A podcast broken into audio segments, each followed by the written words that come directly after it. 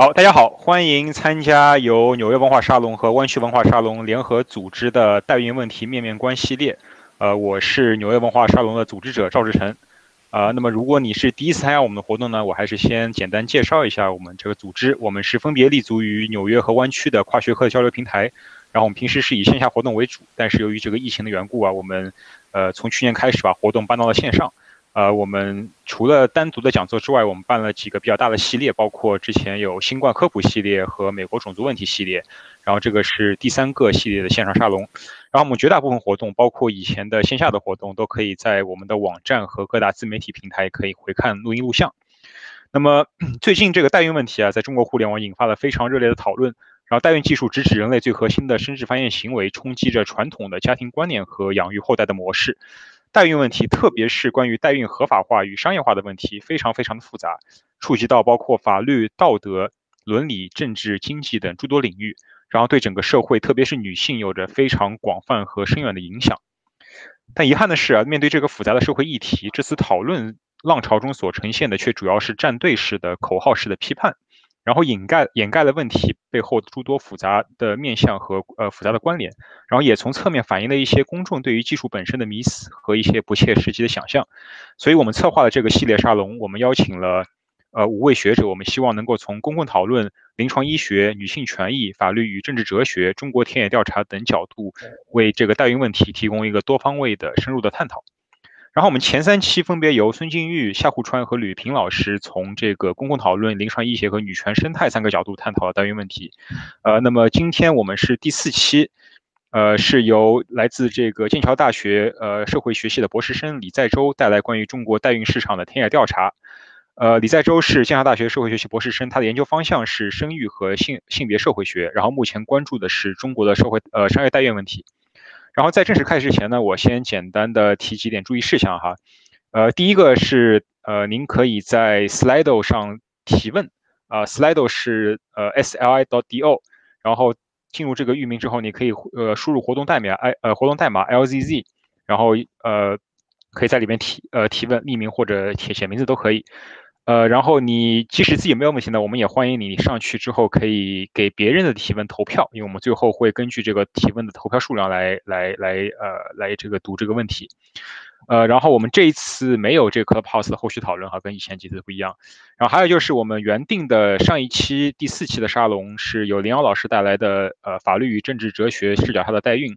然后因为这个林瑶老师个人日程安排冲突，我们无限期延后。那么欢迎大家在原来的这个 Eventbrite 上报名那个活动，然后我们之后如果时间确定了之后，我们会来通知大家。好，那么我们呃在在最后在正式开始之前，我还是先简单介绍一下未来四期的活动哈。然后呃我们下一周是由湾区文化沙龙带来的呃一个关于语言学的问题，呃语言学的一个沙龙，题目叫穿越前必备的呃必上的语言课。汉语及其方言的前世今生，然后是由来自斯坦福大学的语言学硕士计算语言学学士计算机硕士周玉楼，然后呃来跟大家聊一聊这个汉语音的发展历史。然后在之后的两周两个周末是由湾区呃洛杉矶和纽约共同带来的呃两个声音剧场，是一个比较先锋型的比较先锋的一个呃呃发生在大家发生在自己卧室的一个沉浸式的声音剧场。然后我们还会有两次和主创的访谈。呃，然后我们在之后是四月三号，是由我们纽约带来的一个沙龙，是由皮克斯的呃动画的艺术设计师尤倩，然后他同时也是这个心灵奇旅的角色设计师，他会跟大家来介绍当代的现当代动画产业，尤其是以皮克斯为代表的现代的工业呃这个动画工业的整个运作的流程和逻辑。那么欢迎大家注册我们呃订阅我们各自沙龙的呃邮件通知和微信公众号，可以第一时间收到我们的通知。好的，那么我废话就不多说了，我们呃，请呃在周老师可以开始您的演讲了。谢谢谢赵老师，还有谢谢这个女文化沙龙。嗯，这个我我呃简单的先介绍一下，呃，我关注这个话题的一个一个开始吧，就是呃，我是从五年五年前吧，差不多，对，当时我是应届硕士，我在读一硕的时候，我在读性别研究，然后我知道了代孕这个事情。呃，然后这个当时是在政治哲学的课上，所以我的最早的切入点其实是和呃偏理论的这个方向是是有点关系，就可能和林瑶老师的那一场可能会有点相关性。然后呃，我是在查政治哲学的相关的资料的过程中，发现呃田野这块的调查其实呃会告诉你一个不同的一个面貌。然后后来我 gap 了一段时间，然后再回来再读二硕的期间，呃，我做了就是二硕的时候我已经到社会学了，但是其实是只是因为呃要跟着这个老师，然后我想做代孕这个话题，所以进了社会学。其实做的话题会做的具体的领域上，社会学和性别研究没有特别大的一个区别。然后呃。在这个时候，我我去做的，我现在做汇报的这么一个田野调查，对，所以，呃，就有可能很多人前段时间知道我，就是因为郑爽这个事情，呃，爆出来之后，就我也接受了一些采访，然后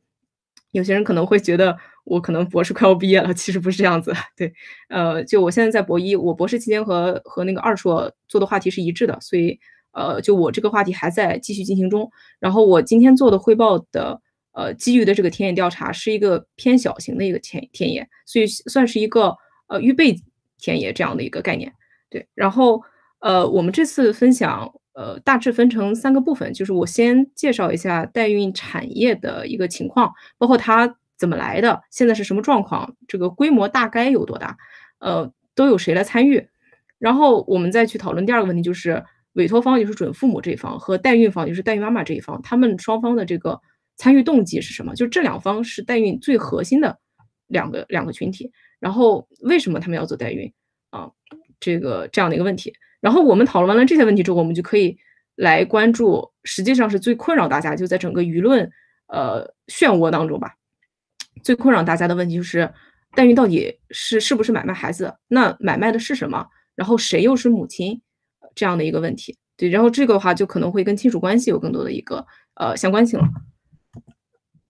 在呃讨论具体的内容之前，我们先对代孕做一个定定义。我们这边有两种呃进行定义的方式，就是呃前面三个分一组，后面两个是一组。前面三个这组实际上是根据代孕的一个做法来去判断的。呃，我们目前讨论其实主要是传统代孕和基因代孕的两种类型。非正式代孕医生放在这里是呃后面我会提到有一篇呃文章研究的是中国的一个非正式代孕，这个是用的非常少的一个词，就只我只在。那篇文章里见过，它有点类似于那种，就是我们一般传统概念上说的给别人生孩子，呃，然后它的产生背景是在一个呃下岗潮的这么一个背景之下，就有点像东北当时的一个呃下岗潮之后有一个这个性工作的一个呃出现，就是呃很多女性失去生计之后不得不去卖淫，当时有点有这么一个一个情况的背景，所以这个非正式代孕有点像那个情况，但是它和后面的产业性质的待遇是完全不一样的。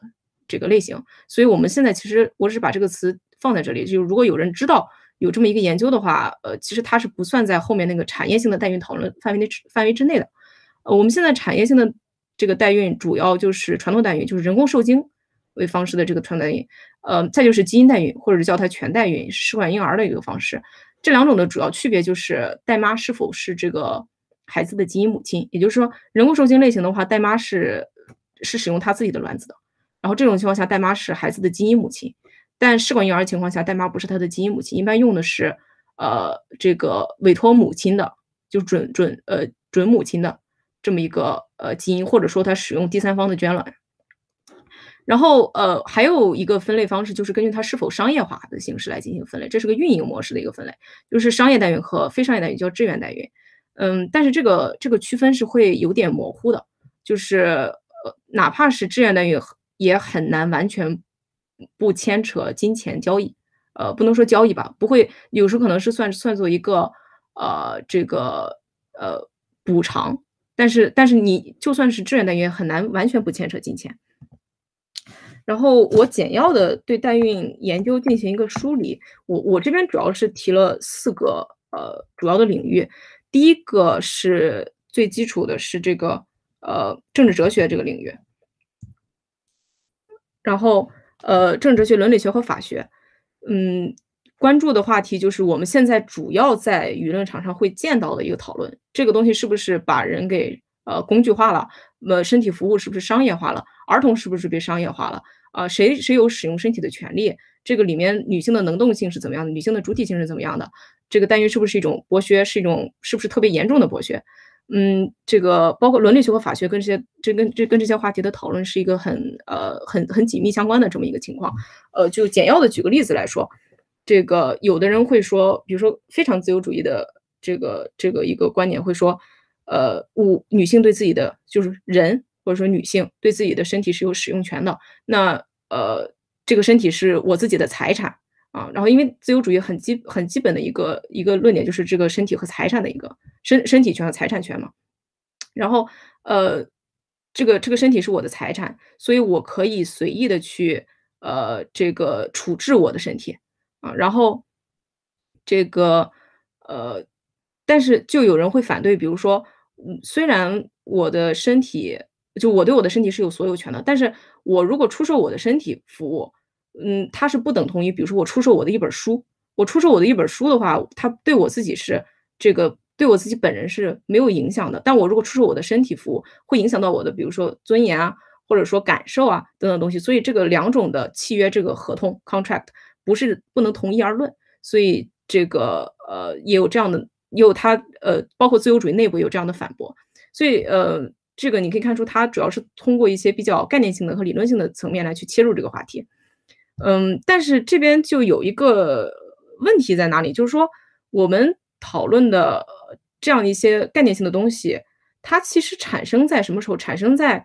呃辅助生殖技术出现之前，很多时候，嗯，所以当辅助生殖技术出现的时候，其实你可能要在具体去看这个技术如何影响人们对一些事情，包括人际关系，包括身体的一些认知，然后。人们的观念可能并不是像，呃，我们从过理论角度去切入的时候那么的，呃，这个这个丁是丁，卯是卯，就可能会有很多模糊的情况，啊，所以说，嗯，这个以田野为基础的人类学和社会学研究，它在辅助生殖技术出现之后，开始关注它的一个具体的亲属关系的认知的方式，呃，比如说有些人就会讨论说，代孕是否挑战了亲属关系，还是说代孕会在代孕过程中人们会自然化，或者说。呃，常常态化一些问题，然后母亲角色就是母职母亲的身份，在这个代孕当中是怎么样表现的？还有就是这种商品化和礼物关系，人们具体是怎么理解它的？啊，然后如果有人感兴趣的话，后面列了很多名字，这些的话都可以去去看一下，这些都是做呃相关的以田野为主的研究的人的，嗯，然后在呃具体的这个研究的话题上面。呃，有一个很重要的一个理论框架，就是再生产劳动这么一个框架。呃，因为那个 reproduction 这个词既可以翻译成再生产，也可以翻译成生育。就是简要介绍一下的话，如果有人对这个领域不熟悉，就我们的生活的劳动，呃，可以分成生产性的劳动和再生产性的劳动。生产性的劳动就好像，比如说我是一个工人，呃，我是一个打工人，然后我呃每天去上班，然后我在工作岗位上创造价值啊，然后。这个，那我做的就是一个生产性的工作，但是我再怎么厉害，我也不可能零零七的干活。那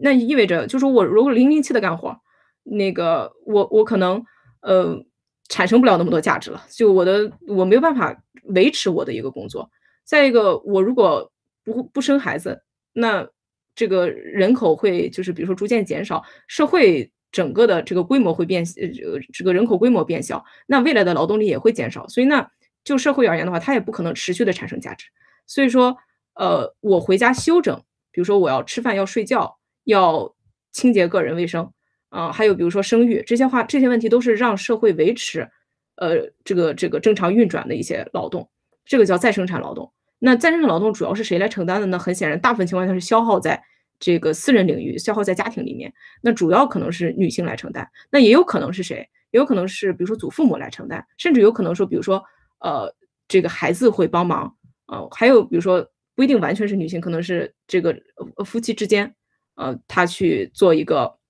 分工，呃，所以这个这块的劳动往往是被低估的，啊，就是他在呃我们在计算价值的时候，这块劳动可能经常是会被低估。然后社会分层是是一个也是一个相关的概念，就是说，呃，这个不同的呃社会的一些资源会在不同的社会阶层上面会有一个这个这个不均匀的一个一个分布。那比如说我如果有钱的话，我可能就就代孕这件事情，或者就生殖呃这个医疗这件事情而言，我可能我我钱越多，我可以获得的资源就越多，我钱越少，我越没有办法获得这种资源。然后，呃，再就是最后一个这个这个我列出来的这个小话题，嗯，它说明就是代孕，我们去看代孕，不要把它当成一个单个的事情来看，呃，就是它不光是一个单个的买卖，而是一个它既然到一个产业，那就会到一个地区性质的，呃，全球化的这样一个问题上面去。那这里面的话，有很多研究者就指出，就说，呃，这个代孕实际上你可以把它理解为一种全球化背景下的医疗生殖资源的移动与调配。啊，那这边我提到医疗旅行和移民，还有包括生殖旅行这个词，就先说一下医疗旅行。嗯，就比如说，呃，以印度和东南亚举例，印度和东南亚来举例子，他们当地的呃这个整体的发展水平可能不如欧美，但是它的医疗私有化程度是有的，然后它有呃这个这个这个私私私人医疗的。精高精尖的部分也是呃非常强大的，然后但是很显然这个医疗不会是当地的一般或者低收入的人群来享受，那谁能享受得了？它的国门开放是这个比较敞开的，就是比如说到那儿申请一个呃旅游签是很容易的，所以它往往吸引的是从发达地区来的这种可以可以付得起这个医疗费用的客户。那这个客户可能在他们本地，在发达地区本地，可能他也就是能享受一般的医疗，但他到这里就可以享受高精尖的医疗。然后，当这个这个地方为了吸引这样子的客户，往往也会呃建设一些配套性的，比如说旅游性质的这种这种设施，比如说呃景区啊，呃这个这个酒店等等这些东西，然后来吸引他。所以就好像你过来去做了一下医疗，去治了个病，但实际上你好像旅游了一圈一样，所以才叫医疗旅行，也有这样的医疗移民。包括生殖移民、生殖旅行，就是过来，比如说像赴美生子，有点跟这个有点相似的，嗯，但是也有人去呃这个批评说，就有些时候不过来，并不是这么享受的一件事情，有可能来异地去寻求这种医疗或者说生殖服务的人，在他本地是受挤兑的，比如说呃可能他本地的生殖呃服务并不提供给同性恋群体，呃这个或者说他就是非常有这个迫切的需求，但是。但不一定是代孕啊，呃，他可能有这个迫切的需求，但是他在当地他付不起这个钱，啊，这个都有这种可能。所以，嗯，代孕作为生殖医疗的一个一个产业的环节，嗯，你可能也要把它放在一个全球化的一个一个资源调配的一个背景下面去看。所以，这是对代孕整体的话一个理论是呃学术上的一个定位吧。然后，中国代孕研究这一块的话，呃。我简单概括一下，就是其实，在文章在，比如说你在知网或者在谷歌学术上面，其实能搜到是不少的。但是概括一下的话，就是法律和伦理学的研究是为主的，主要话题集中在代孕可否合法化。嗯，这里面包括比如说是应该利他代孕还是应该商业代孕。呃，普遍性的话，文章是是否定商业代孕，肯定有有限度的利他代孕的。然后代孕的亲子关系判定是如何判定的？呃，法理学讨论目前的法律。对代孕的约束力是否足够啊？这样的一些讨论。然后我这边列出的两个，就是并不是和这个这个，并不是这个范围内的，而是呃比较有意思的两个文章。就是第一篇是他举了几个代孕纠纷的案子，来通过案子去分析判罚的一个侧重点。但是这篇文章如果有人感兴趣找来看的话，会发现，呃，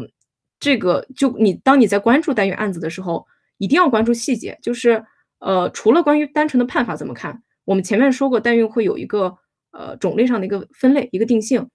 嗯，传统代孕要区分一下传统代孕和基因型代孕。嗯，我我感觉是传统代孕在这边这个这个这个影响力是蛮大的，就是呃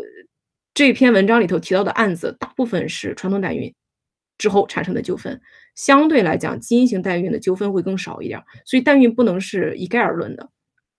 然后第二篇文章就是我提到那个非正式代孕这个这个呃研究，对，然后这个是有比较有参考性的研究，因为对中国的代孕的田野研究的并不多，但是呃就是这个研究并不是代孕产业化之后的一个研究，所以这点还是要指出来。嗯，我们现在就是回到我现在具体做的这个研究上面。呃，我当时去做研究的话，其实主要关注的问题，这个是比较基础性的一些问题。就是我，我可能首先我要关注谁参与的代孕，然后就关注动机是什么。然后这边有个重点，就是你要从你的受访的角度来理解，就是你的研究的参与者的角度来理解，他们如何理解代孕啊，所以我并不能去强加我的一些一些看法，或者是进行一些批评。然后再就是，呃，这个参与者之间他们如何理解彼此之间的关系，呃，再就是一个大话题，就是代孕亲属关系是什么样子的一个关系，它怎怎么影响我们对亲属关系的理解，呃，和代孕到底交易的是什么？嗯，这我我自己的研究，呃，是一个规模，目前来说，我的研究是一个规模比较小的一个研究，就是我现在，呃，还是针对一家代孕中介的一个案例研究，呃，就是我现在汇报的内容，但是未来的话，我应该是要拓出去的，嗯，关注的方式的话，我原先计划的是民族志，但是当你真进田野，真进入田野之后，你会发现有些。呃，这个前期的话会还是会难度还是有的，嗯，然后比如说关键大部分时间可能在等人上面。我当时是一九年十二月呃回国，然后一月份就回来了，嗯，然后这个用比较短的一个时间做的一个研究，所以后面我主要的方式其实还是以半结构访谈为主，嗯，但是访谈时间的话，根据人呃不同是不大一定的，嗯，怎么联系到人的话，主要还是靠滚雪球，对，就是呃需要人来人就是。呃，人与人之间介绍，因为你直接去找的话，其实还是难度还是有的。呃，然后主要的参与者我这边列出来了。我在毕业论文里面，就是硕士的毕业论文里面写的时候，是给大家加了假名的。但在这里的话，就是假名会比较混乱，我就直接以他的身份和编号为这个替代了。然后嗯，主要是主要的话是这一些人群，对这个我就不细节介绍了。然后说一下我这个主要存存在的不足，嗯，就是我因为我之前做的研究时间的话是比较受限的，机会也是比较少，呃，而且呃采访代妈的话是中介员工是在场的，呃，当然这个我还是要稍微替他说句话，是因为，嗯，这个虽然你最理想的情况下最好是你能单独见到代妈，对，但是，嗯，如果说我在没有做过任何田野的一个情况下。嗯，你也你在那么短的时间内也很难和对方建立信任，嗯，所以这种情况下，我觉得中介员工在场，就我觉得不是一个很大的问题。然后另外一个问题的话是，呃，这个这个这个中介员工他们呃认为说自己和代妈的关系是可以的，所以他们并他们出场就他们在场只是为了避免我问到呃这个过于敏感的问题，但是并不会影响代妈。呃，说的信息的，比如说真实性，嗯，我觉得这个整体来讲，我我其实，呃，在采访的过程中，我没有，就是我我其实我所有提的问题，没有真的被公中介这个员工打断过，就是那就是默认我问的问题都是没有没有没有影响的问题，嗯，这个但是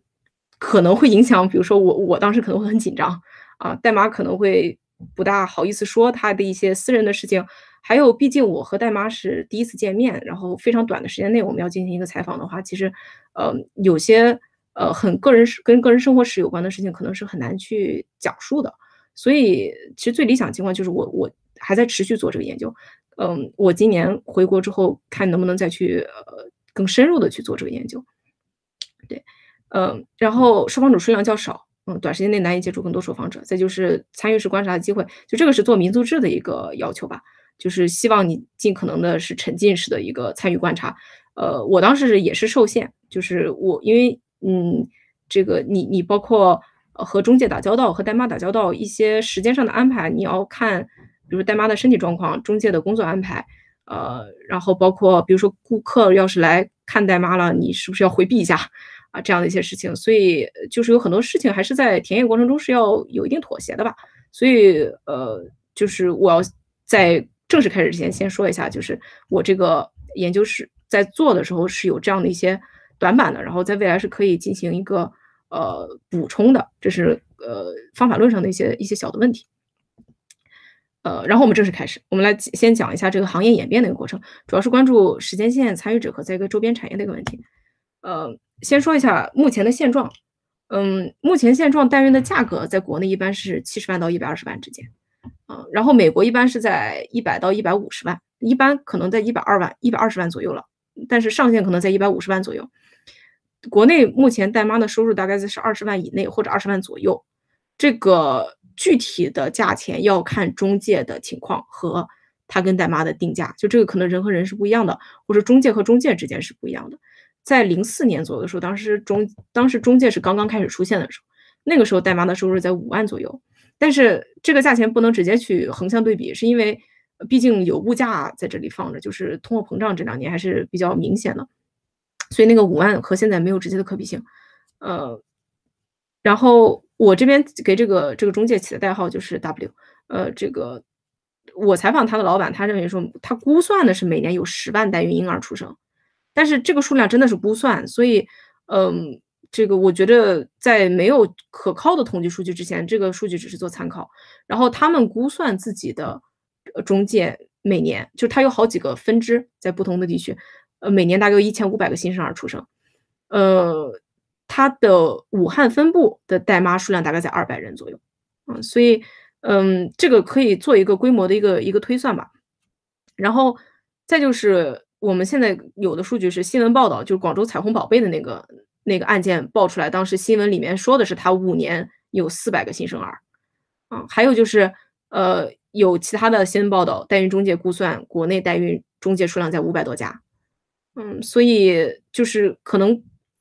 而且但是这边有个问题就是不同的中介它的规模不一样大，所以你没法直接去去做一个乘法来去计算这个数据，所以这些数据只能做一个参考，就只能说。嗯，代孕产业现在在国内是越来越显性了，然后确确实有很多小孩是通过代孕出生的，但是至于这个小孩的比例在人口的比例里面有多大，嗯，还是不是很确定的。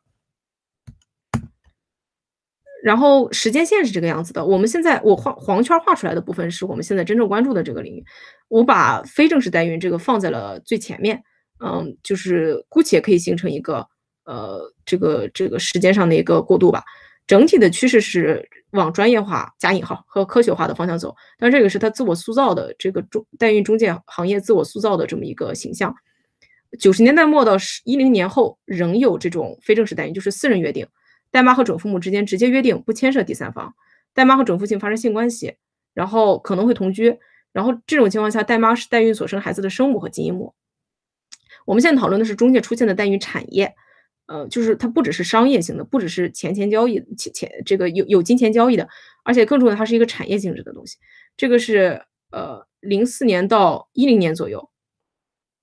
然后它是一个呃开始出现中介，这个时候是它商业化的一个开始。在这个阶段，主要是作为中介是作为介绍人来出现的，中介作为介绍人出现的，给医疗代妈和客户搭桥，收取介绍费，纠纷很多。所以，这种纠纷之后，他最终的责任是还是落在中介头上。这个纠纷是包括什么？比如说客户给代妈的如何安排他，钱款怎么办，孩子怎么，孩子会不会打官司？这个抚养权的问题，就尤其尤其是传统代孕的时候有比较多的这个官司的问题。这个在当时的话，传统代孕和基因代孕是并行的。嗯，但是不管传统代孕还是基因代孕，它是没有性关系的。然后代妈有时是由准父母来安排照顾，有时是中介会隔开他们之间的接触，由中介来照顾。然后中介因为呃这个他只做介绍人，拿介绍的费用，然后其他几方出了任何矛盾都会去找他，所以他就觉得，那我既然能把人拉过来，那我也可以做一条龙啊，那我还要还可以收更多的钱，所以他就开始包一切。这种时候，就他开始，而且他发现传统代孕有比较大的一个呃矛盾的这个这个可能性，所以他就几乎，但不是全部啊，几乎只进行基因代孕，嗯，代妈由中介统一安排住宿和生活，准父母和代妈没有过多的私人接触了。然后这种情况下，他也是越来越产业化，组织更加系统，然后中介成为全程的直接负责人，试管婴儿成为主要的手段，然后他使用就是呃，比如说他去强调我们试管婴儿。我们没有性工没有性关系，然后这个强调它的一个科学化和医疗化的层面，它是可以把这个代孕这件事情给去性化的。因为最早的时候，这种代孕就是给别人生孩子这个事情一定要经过性关系嘛，然后性关系是在这里面带来道德污名的一个很重要的一个一个问题，然后包括代妈的压力啊，还有基因父母的压力也都在这里，所以它可以减轻整个的道德压力，就是去强调我们没有任何性关系，我们的道德是没有问题的啊，然后这个。这是整个这样的一个过程，嗯嗯，我这边稍微提一下，就是，呃，中介隔开准父母和代妈的接触，有呃这个统一管理有两两个层面，第一个是他要防止呃准父母，就是基因父母对代妈有过多的干涉，就是嗯，有有的基因父母会出现那种非常强的控制欲啊，就比如说，如果他能自己去管理代妈的话，可能代妈整个人身自由可能都会没有了，就是嗯，很难碰，很难说会不会碰到这样的人。然后中介跟我在聊的时候，他也提到说，呃，这个如果客户要去见面的话，肯定要是要先联系他，然后他们带着去看。去，代妈一般住在那种分散的那种小区里面，然后，嗯，要使客户一旦比如说摸清了那个哪个地方，然后趁着中介不注意，自己悄悄的去敲门，然后跟戴妈说，你老板让你跟着我走，然后这样的话，戴妈后面人身安全可能他就就不知道有没有保障了，所以他要防止这种事情，而他对戴妈这边的也要防止，比如说戴妈呃中途跑路了啊，或者说。这个戴妈在这个整个呃怀孕的过程中，呃不注意自己的身体啊，然后或者说以至于影响胎儿或者怎么样的，就他在两边都想要进行一个一个防止意外事件出生的出出现的这么一个一个状况。然后呃在地区方面的话，主要是以大城市为主。就很多人可能会认为代孕会藏在小旮旯里面，实际上不是。就代孕是一个非常强的需求方导向的一个产业，所以需求方是在哪呢？需求方一定是年收入非常高的人，年收入至少是中高收入吧。那这样子收入的人往往是在大城市的啊，所以说代孕中介它也往往是在大城市设立这些分支，然后呃。这个这些地方有更好的基础设施，有更好的交通。就比如说，如果不是这个城市，呃的客户，他依然可以通过非常便捷的交通到这个城市来。然后这个城市有比较好的医疗设施，因为代孕是非常依赖医疗的。嗯，虽然他对医疗的需求并不是那种高精尖的医疗，但是他还是需要一个一个比较比较完善的一个医疗医疗设施的。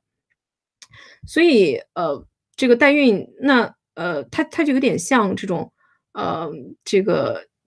集中在这种大城市的这种这种劳动的这种呃工业啊，或者说其他的服务业等等这种，就是它吸引的劳动者是谁？那就是从呃更欠发达的地区，比如说从农村或者是呃乡镇这种层级的移呃就是流动到这里来的流动人口的的女性，然后来这来这里去做代孕，所以它和这种。呃，这个流动人口的这个工作的情况是有很强的一个重合的。然后我们来看一下这个，我把这个调到这儿来。我们来看一下这个呃整个的一个一个结构吧。把代孕中介放在中心，嗯，你会发现代孕中介其实它是牵了好几个头啊，就是沟通了好几方。嗯，最主要的是代妈和顾客这两方，其他的还有就是配子、出生证明、医疗机构，嗯，医疗医疗。顾客代妈，这是三个主要的这个呃部分，但是有的人可能会意识不到，这个代孕它并不是简单的去这个，嗯，好的，点一下隐藏，点一下隐藏，好像它就会啊，它会直接跳出来。等一等，好，好了，我我还是先不要点隐藏，对，然后呃，我刚想说什么来着啊？对，就是很多人可能以为代孕其实就是。代妈、顾客和医疗这三方，这三方的一个这个呃关系，但实际上它还依赖一些其他的小型产业，比如说呃这个配子捐献的这个产业。就国内的话是有精子库的，但是没有卵子库。嗯，但而且就算是中国合法的精子库，你要想从中调用精子也是比较困难的，就是你可能要呃满足一些，比如说你们是已婚，而且证明这个不孕不育这样的一些条件。呃，还有可能要有一系列的这种手续要填，而且你不能挑选你的精子捐献者的背景，嗯，这个也就是它基本上是一个盲选的。然后中国也没有卵子库，所以在这种情况下，呃，想要通过辅助辅助生殖技术来生育，但它又不能提供配子，配子就是精子或者卵子，不能提供配子的情况的话，它去通过一个商业化的方式获得配子，是一个非常简单的方式，甚至于。嗯，而且在这个过程中，他还可以挑选他的捐赠者的一个背景啊，就是中介跟我讲的是直接可以面试 这个。然后，嗯，这个卵子，包括这块卵子，就是如果大家去查的话，应该听过卵妹的那个这种这种相关的新闻报道。就是卵妹就是这个呃环节里头的一个一个部分，而且这个卵子的捐献，它的呃这种劳务中介，他也可能会介绍这个卵妹去做呃代孕，然后因为做代孕赚的更多，所以这边代妈有一部分实际上是捐卵介绍来的。我等下再说代妈和顾客具体的一个细分，我先把这个小的产业解释完。然后，嗯，还有一个部分就是出生证明的这个部分，这个可能就是牵扯到一些手续的问题。嗯，一般来说，这个是比较简单的一个方式，可能就是和医院通融一下就可以把这个问题解决掉啊。就是因为呃，出生证明一般来讲是这个你你你上面是不能写真正生孩子的这个呃代妈的名字的，你要把这个名字写成。呃，准父母的名字，基因父母的名字才可以，要不然的话，这个户口还是要上在他的这个这个基因父母的这个委托方的这个名下的，所以这个出生证明应该是要呃和医院去进行一个协商，这样一个合作，然后把这个出生证明给可以办下来。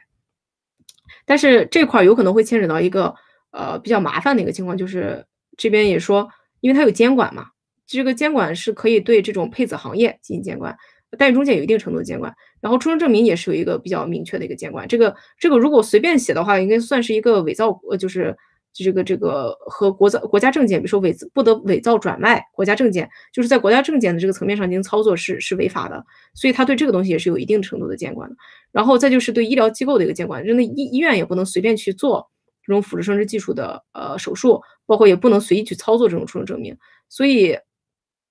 这个这个这边就有这么一个一个一个风险吧。然后呃，前面在郑爽之前的案子，如果有人有印象的话，就是是一个呃那个那个人新闻的化名叫做吴川川，他是加引号被退货的代妈的这么一个案子。然后呃，他当时是这个因为呃委托方弃养不要这个小孩了，他坚持生下来。然后生下来之后，因为他需要钱，他不知道出生证明很重要，所以他把出生证明给卖掉了。嗯，然后后来他想反复想要买回来，买到一个出生证明，结果发现始终买不到，所以他把这个事情报给这个呃媒体，希望可以解决他这个问题。现在应该还在解决中。然后，呃，你说这边就说明了一个，就是出生证明虽然不是和代孕中介直接相关的一个问题，就他这边是有一个呃交易市场的，就所谓的黑市吧。然后，嗯，这个市场可能会就是和比如说代孕。会有一个直接或间接的一个联系，呃，我采访的中介给我讲过一个案子，但是这个案子讲的很模棱两可，因为我们当时也不确定这个案子到底是什么情况，但是我又查到，呃，我在查那个法律文书的时候有查到类似的一个案子，呃，就简单的讲一下，就是有有中代孕中介，这个他参与了出生证明的呃买卖，呃，就理论上我我采访的中介认为这件事情是不应该这么做的，然后。但他讲述的这件事情的那个那个中介做了这件事情，然后他把这个出生证明给卖出去了之后，后来不久被警察找上门来，找上门来，原因是什么呢？警察在调查一起呃这个拐卖儿童的案子，发现这个孩子虽然是拐卖来的，但他却有一个合法的出生证明，就去查这个出生证明是怎么回事儿，追到了医院，追到了医院，追到妇产科，发现有一个人有重复好几笔的呃转账。这个银行转账，然后就追到这个人啊，然后查到这个这个呃这个出生证明的一个一个问题，最后追到了这个中介，把这个中介给端了啊，就有这么一个案子。然后呃我在法律文书网上查到过类似的案子，不是应该不是他跟我讲的那个案子，但是是查到类似的案子了啊，所以就是这个这个出生证明这个问题可能会存在一个，比如说呃这个这个身份证件的一个黑市，会和代孕。或者说收养的这种这种链条会有一些相关性，然后监管的这个问题就是，呃，我们现在有的法律不能说是法律吧，就是现在有明确提出代孕这个这个条款的文件，就是《人类辅助生殖技术管理办法》，但它在狭义上不是法律，它在广义上可以算作法律，但在狭义上是一个部门规章。嗯，也有人会认为从法律上去去呃。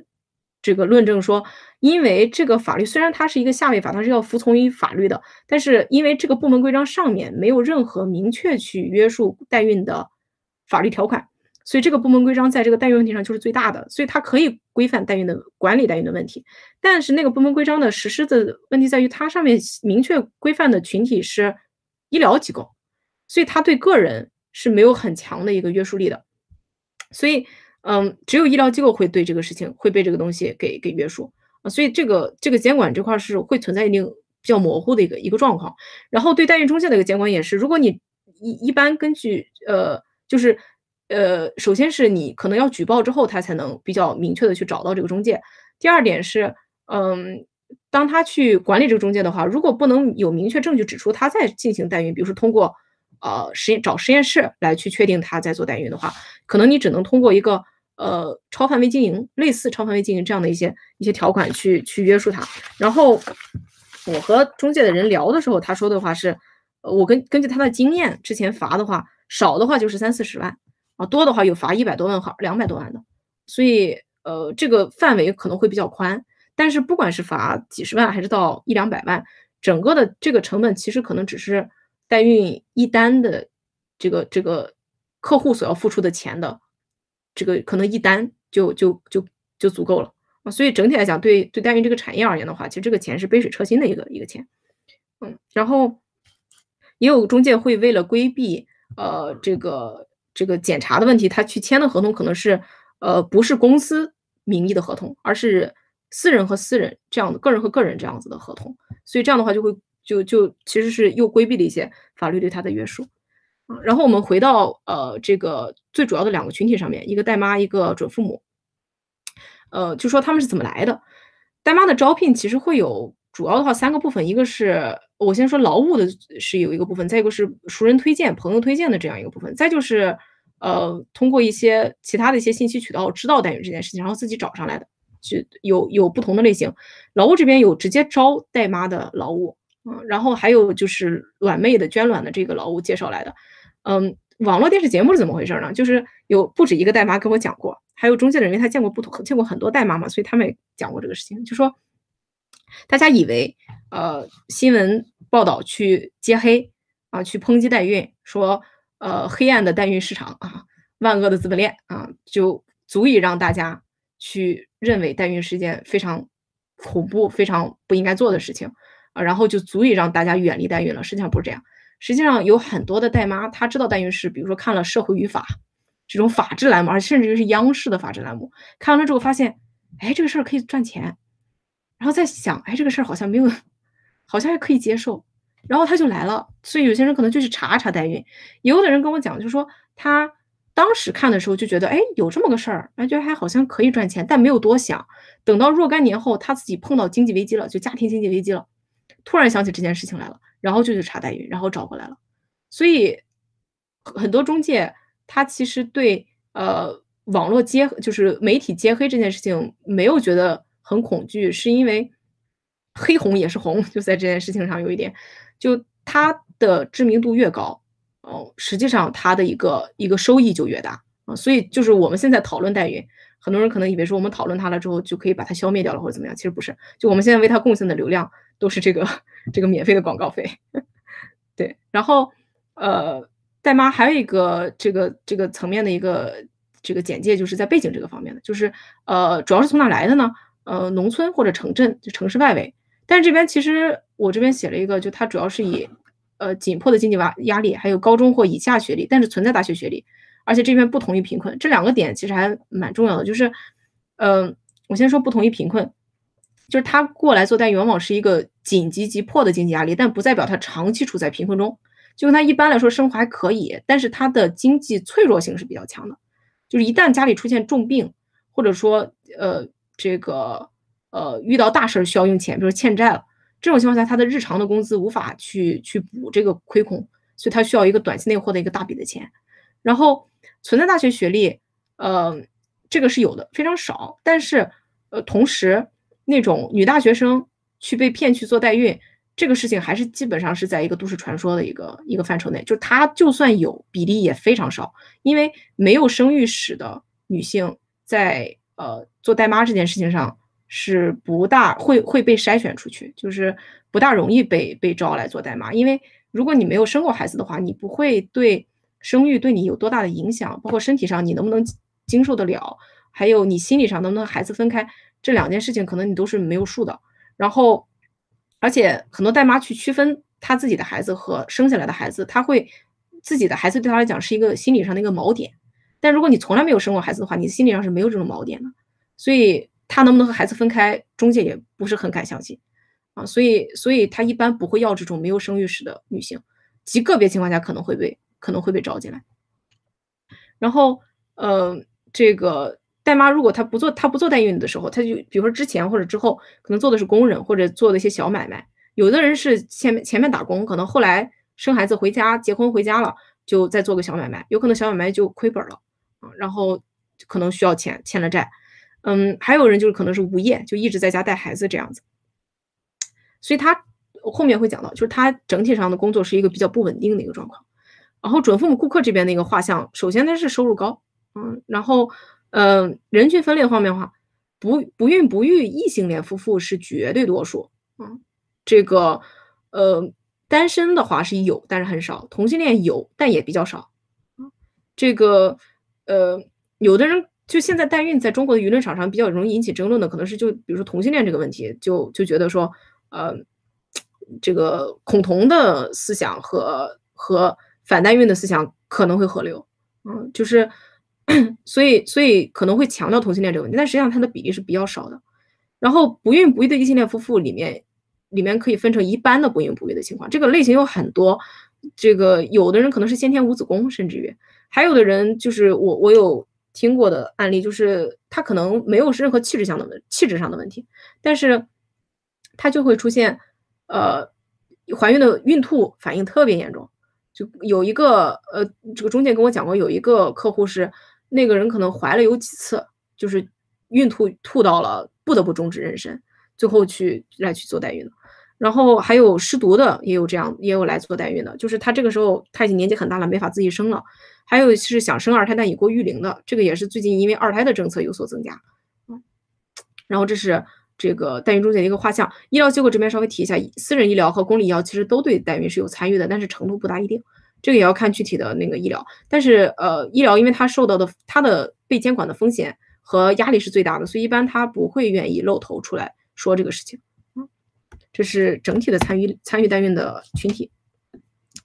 然后呃，有一个非常常见的这个矛盾点是在为什么说？为什么要去做代孕？为什么去做代孕啊？你为什么不能收养呢？这样一个问题上，那这边收养在中国实际上有很强的一个阻力，就是首先，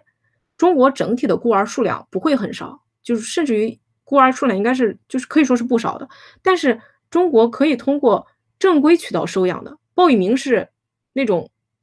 地下链条收养的，通过正规渠道收养的孤儿要通过福利院来收养，但是福利院注册的孤儿非常少，然后福利院机构是不足的。大部分孤儿是散居的，就国内呃中国的这种家庭模式，应该说是，如果说孤儿到了福利院，那真的是被抛弃了。如果是普通情况下产生，就是不是被抛弃的孤儿，可能会由亲戚来收养，或者说是民间之间送养。然后，嗯，这个大部分孤儿是散居社会不易收养的，在福利院孤儿里面的话，百分之九十八以上是重病重残，就是像一般的家庭可能负担不了这样的养育。然后收养的程序很复杂。而且生育时间安排这边也有，也是一个很重要的点，就是这个是对美国的那个代孕研究也是有的，就九几年的时候，就对美国有有代孕的田野研究，就他发现，虽然美国的收养系统已经比较完善了，但是他也是要排队的。然后一个人要知道自己是不真正的不孕不育才会去考虑收养，一般是这样子吧。那我什么时候能知道我是不孕不育呢？我肯定是尝试了几年未果，我去一查发现，哎，不孕不育。那这个时候你会发现，那你的年龄应该已经不是在普通的育龄了，可能已经比育龄高上个五六年了，或者四五年。那我再再去排队领养，我再排上个三四年，我就比一般的同这个应该当父母的年龄可能高上了一个至少五岁，最高可能也得有十岁，五五岁到十岁之间的这样一个年龄吧。那这个年龄上，他的对生育的安排可能就会就会。比较比较麻烦，就比如说，包括有没有精力去养这个年龄很小的小孩，他的工作有没有办法去应对这个小孩的一个照料。所以，当把这些生育的一个安排考虑进去的时候，你会发现，他收养是一个他可能他没法去等的这么一个一个事情。然后，嗯，代孕的话，他可以马上去解决掉这个问题。所以在这个在这个层面上，就会就很多人会往代孕方面去偏向的。而且非常重要一点也是代孕缺少一个生物学的，就是真正的生物学的一个联系。然后很多人会把它当做一个契约式的一个亲子关系来去看，就是呃鲍玉明的这个案子也有人去做这样一个评价，这是采访的一个呃这个这个福利系统的一个人一个工作人员应该是。他说，呃，有的人就是一时热情，后面就觉得不是那回事儿了，然后就，嗯，然后他又觉得这个小孩就是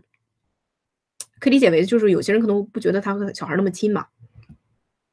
然后，呃，当然这个观点是是你我不否认这点是有人呃人为建构的，就是社会建构的一个成分。但是如果说一个人日常生活中的一个人，他并不会反思到这个程度。所以说他会把这个东西当做一个理想、理所当然的情况。但代孕的话，对一般人而言，它就是一个真正的亲子关系啊，加引号，就这个话题是可以讨论的。但是一般人会这么认为。然后，而且因为存在血缘关系，自己和孩子孩子面对的社会压力更小，这个点是很现实的。就是，嗯，这个如果他收养一个小孩儿，这个小孩儿会觉得自己是和家里人不像啊，别人会说呀，嗯，那他。在后面社会化的时候会面对很多困难，然后呃，再就是他可以进行一定程度的选择，嗯，这个有的人可能会选，比如说捐精捐卵的人的这么一个背景，啊，还有可能是通过试管婴儿技术选择孩子的性别，这边其实是有有这么一个研究，就是在批评这个性别筛选的这个问题，说以前的话进行性性别筛选，要么生下来杀婴，要么就是流产，但是这两种方式都是比较。直接残忍的这么一个方式，但是试管婴儿技术仿佛给了人一种人性化的性别筛选，仿佛啊，就是这个出现了这样一个问题。哎，我这边直播是正常的吗？然后，好的，嗯，然后这个。就是人们实际上是希望通过各种方式去建立自己和孩子之间的一个相关性了，在这个代孕这个问题当中，嗯，就是代孕虽然它挑战了一个呃这个生物学的一个联系，因为原先的话，比如说母亲这个问题上，生孩子的这个女性和呃这个养孩子这个女性不是生孩子，就是基因的基因母亲和生育的这个母亲是一体的，但是现在的话这两个分开了，所以很多人就会开始怀疑，就说。到底谁才是母亲的这个问题？但是，呃，你会发现在实际的过程中，人们是会去主动的去寻找这种，呃，这种相关性的。然后，比如说失独的母亲，这个她可能会使用捐卵，然后自己来怀这个孩子。然后，嗯，女童可能会使用 A，就是女童两两呃两人一个人的卵，另外一个人来怀，啊，就是这样的话，她两人都和自己和这个孩子是有相关的。然后男童可能会使用同一个捐献者的卵子，但是两个人的精子各生一个孩子，啊，就是，嗯，让孩子之间，孩子之间他们产生一个相关性。然后这个整体来讲的话，基因代孕是以基因作为亲子优亲子关系的优先证据。但是就像这个失独母亲的这个问题，这个其实你你呃，这个他在亲子基因关系无法满足的情况下，他可能会退而求其次。那这个生育的这个关系也可以作为一种亲子关系的证据，所以大家是会，嗯，这个主动去寻找这个相关性的原因什么？其实就是它可以尽可能避免不完整的生物学关系给亲子关系带来的一个潜在的威胁，嗯，然后而且他不只是想要增加亲子之间的联系，像男童的这个例子，他是希望增加孩子之间的联系，就是亲子和孩子，呃，只要有相关性，就都像是一家人，就是大家其实是，呃。就在新亲属关系，就是辅助生殖技术影响下的亲属关系研究里面，有很重要的一个论点，就是说，我们原先认为亲属关系是先天的、自然的、本来就有的，但是辅助生殖技术打破了这东西之后，大家可能会怀疑，哎，这个东西先天有的，现在是不是没有了？但是实际上，大家实实际上人们是怎么样的呢？人们是主动的去寻找生物学和文化上的关系来去，呃，认知自己的这种联系。你说人们是去做亲属关系的，就是 do kinship 的，而不是被动的被亲属关系所摆布的。然后人们是去合理化自己的一个亲属关系的。嗯，但是在这里面其实还是要提一点，就是说亲属关系很重要，但是是不是有人更重要？那就是美国代孕的研究，它其实有一个论点，就是说丈夫认为妻子不能孩子孩子建立完整生物学联系是不公平的。你说，嗯，这个呃，这个是很多丈夫去九十年代的研究，很多丈夫反对去做代孕的一个原因。他认为说，呃，就当时很多时候因为做的是传统代孕嘛，呃，这种情况下妻子不能孩子建立完整完整的生物学联系。这个，因为他们对呃亲属关系的看重是一个平均平等的一个父母角色，就是两个人都应该对孩子有呃共同都有基因上的一个联系。这个，但中国人的情况是，就是我我我问中介让他估算，呃，就如果说夫妻双方不能同时提供配子，你不得不去依赖一个配子捐赠的情况，那还会有人做吗？那这种他给我估算的是，如果。这个丈夫不能提供精子的时候，他要去做代孕，这个比例是很小的，只有十分之一。但如果是妻子不能提供卵子，还要做代孕的情况的话，这个可能占四分之一。但这个这个估算依然是一个很模糊的一个估算，就只能说，我们应该可以去做一个这个论点，就是说，呃，这个这个丈夫的精子在生育的这个问题上，就说给男性这一方传宗接代的这个问题，应该是更看重的，而。妻子这一方的这个基因传递并没有那么看重，呃，所以应该是可以做这样一个这个这样一个论点的。但是具体而言的话，我觉得这个论点如果要做实的话，应该还是要再再进一步呃有一些其他的一些数据补充。嗯，但是这个这个论点基本上是符合我们对呃国内现在的一个生育文化的一个认知的。嗯，然后也就是说，父母双方其实生物相关性更重要这个问题上，中国应该是还是在偏重父权家庭、父系家庭的这个。这个层面的，嗯，所以在做代孕，这也是算是对后面的一个一个启发吧，就对其他的一个研究，就说你在关注这个话题上面的话，其实你还是要关注一下家庭内部的一个性别上的一个呃这个地位或者权利的一个关系，嗯，然后再就是有一个需求方，呃，对需求方的一个这个这个一个一个动机，呃，这个动机就是代际关系，代际关系这一块儿，嗯，一个是我们比较。一般常说的那种传宗接代啊，你你父母想让你生小孩儿，再一个就是为什么把这块单独拿出来，就是祖辈的情感，其实你不能因为他想要传宗接代就否定掉，就是而且祖父母对育儿方面其实有很大的贡献的，因此他是对育儿的安排上面是有发言权的。你就说代际关系在生育的这个问题上，不是一个呃那种你要把它刻板化成一个，比如说呃那个刻板化出一个恶婆婆就逼着你生儿子的这么一个形象，就是他。我们现在社会，因为有很多的再生产劳动，就是育儿劳动、照料工作是由祖辈来承担的，所以它其实和现在年轻一代生孩子这件事情上有很深的一个牵涉，所以，嗯，他的发言权是是有的。而且这边还有一个重点，就是，呃，对同性恋群体而言，就是中国的同性恋群体受到呃排挤的一个重要原因之一吧。是因为他不能通过异性恋家庭关系获得小孩儿，嗯，然后这个，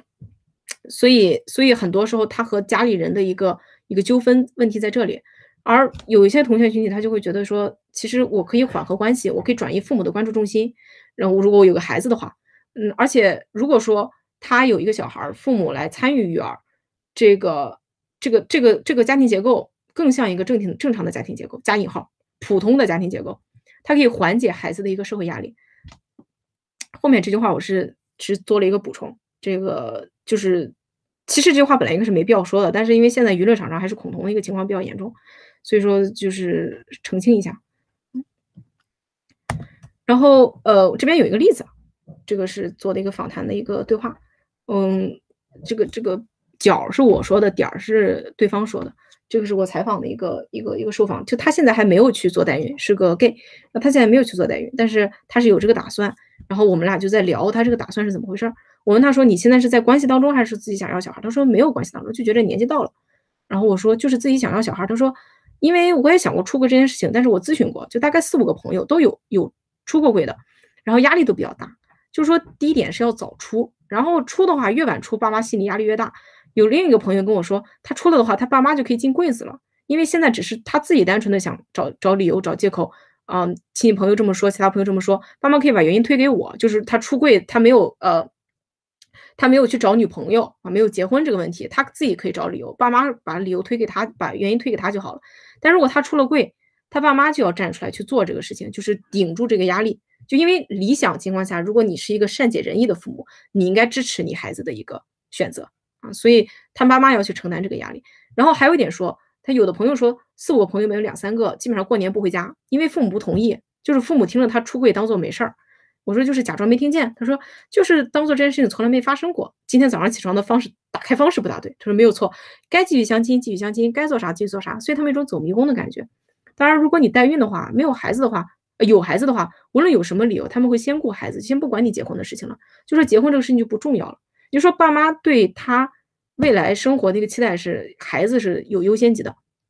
所以他可以缓和父母对他的一个这个性向上的一个焦虑。然后我问他说：“那你有考虑过？因为他现在是单身嘛，你单身带小孩的话要怎么养嘛？”我说：“这，他说这个问题我还没有下决下决心到这个程度，所以还没有定型。但他准备开始动精子，然后平判卵子，啊，不影响。而且他有几个朋友啊，之前怎么去做的，他觉得都可以这么去做。而且他这边还有就讨论到他爸妈的一个这个时间安排，就是他爸妈觉得说你要结婚生子，他们年纪大了带不动了，所以要趁着他一个比如刚退休的时间去带这个孩子，所以。”他和他爸妈要去规划这个孩子的一个一个生育时间，嗯，然后我问他有想过怎么和他们解释，他说解释你可以说，啊，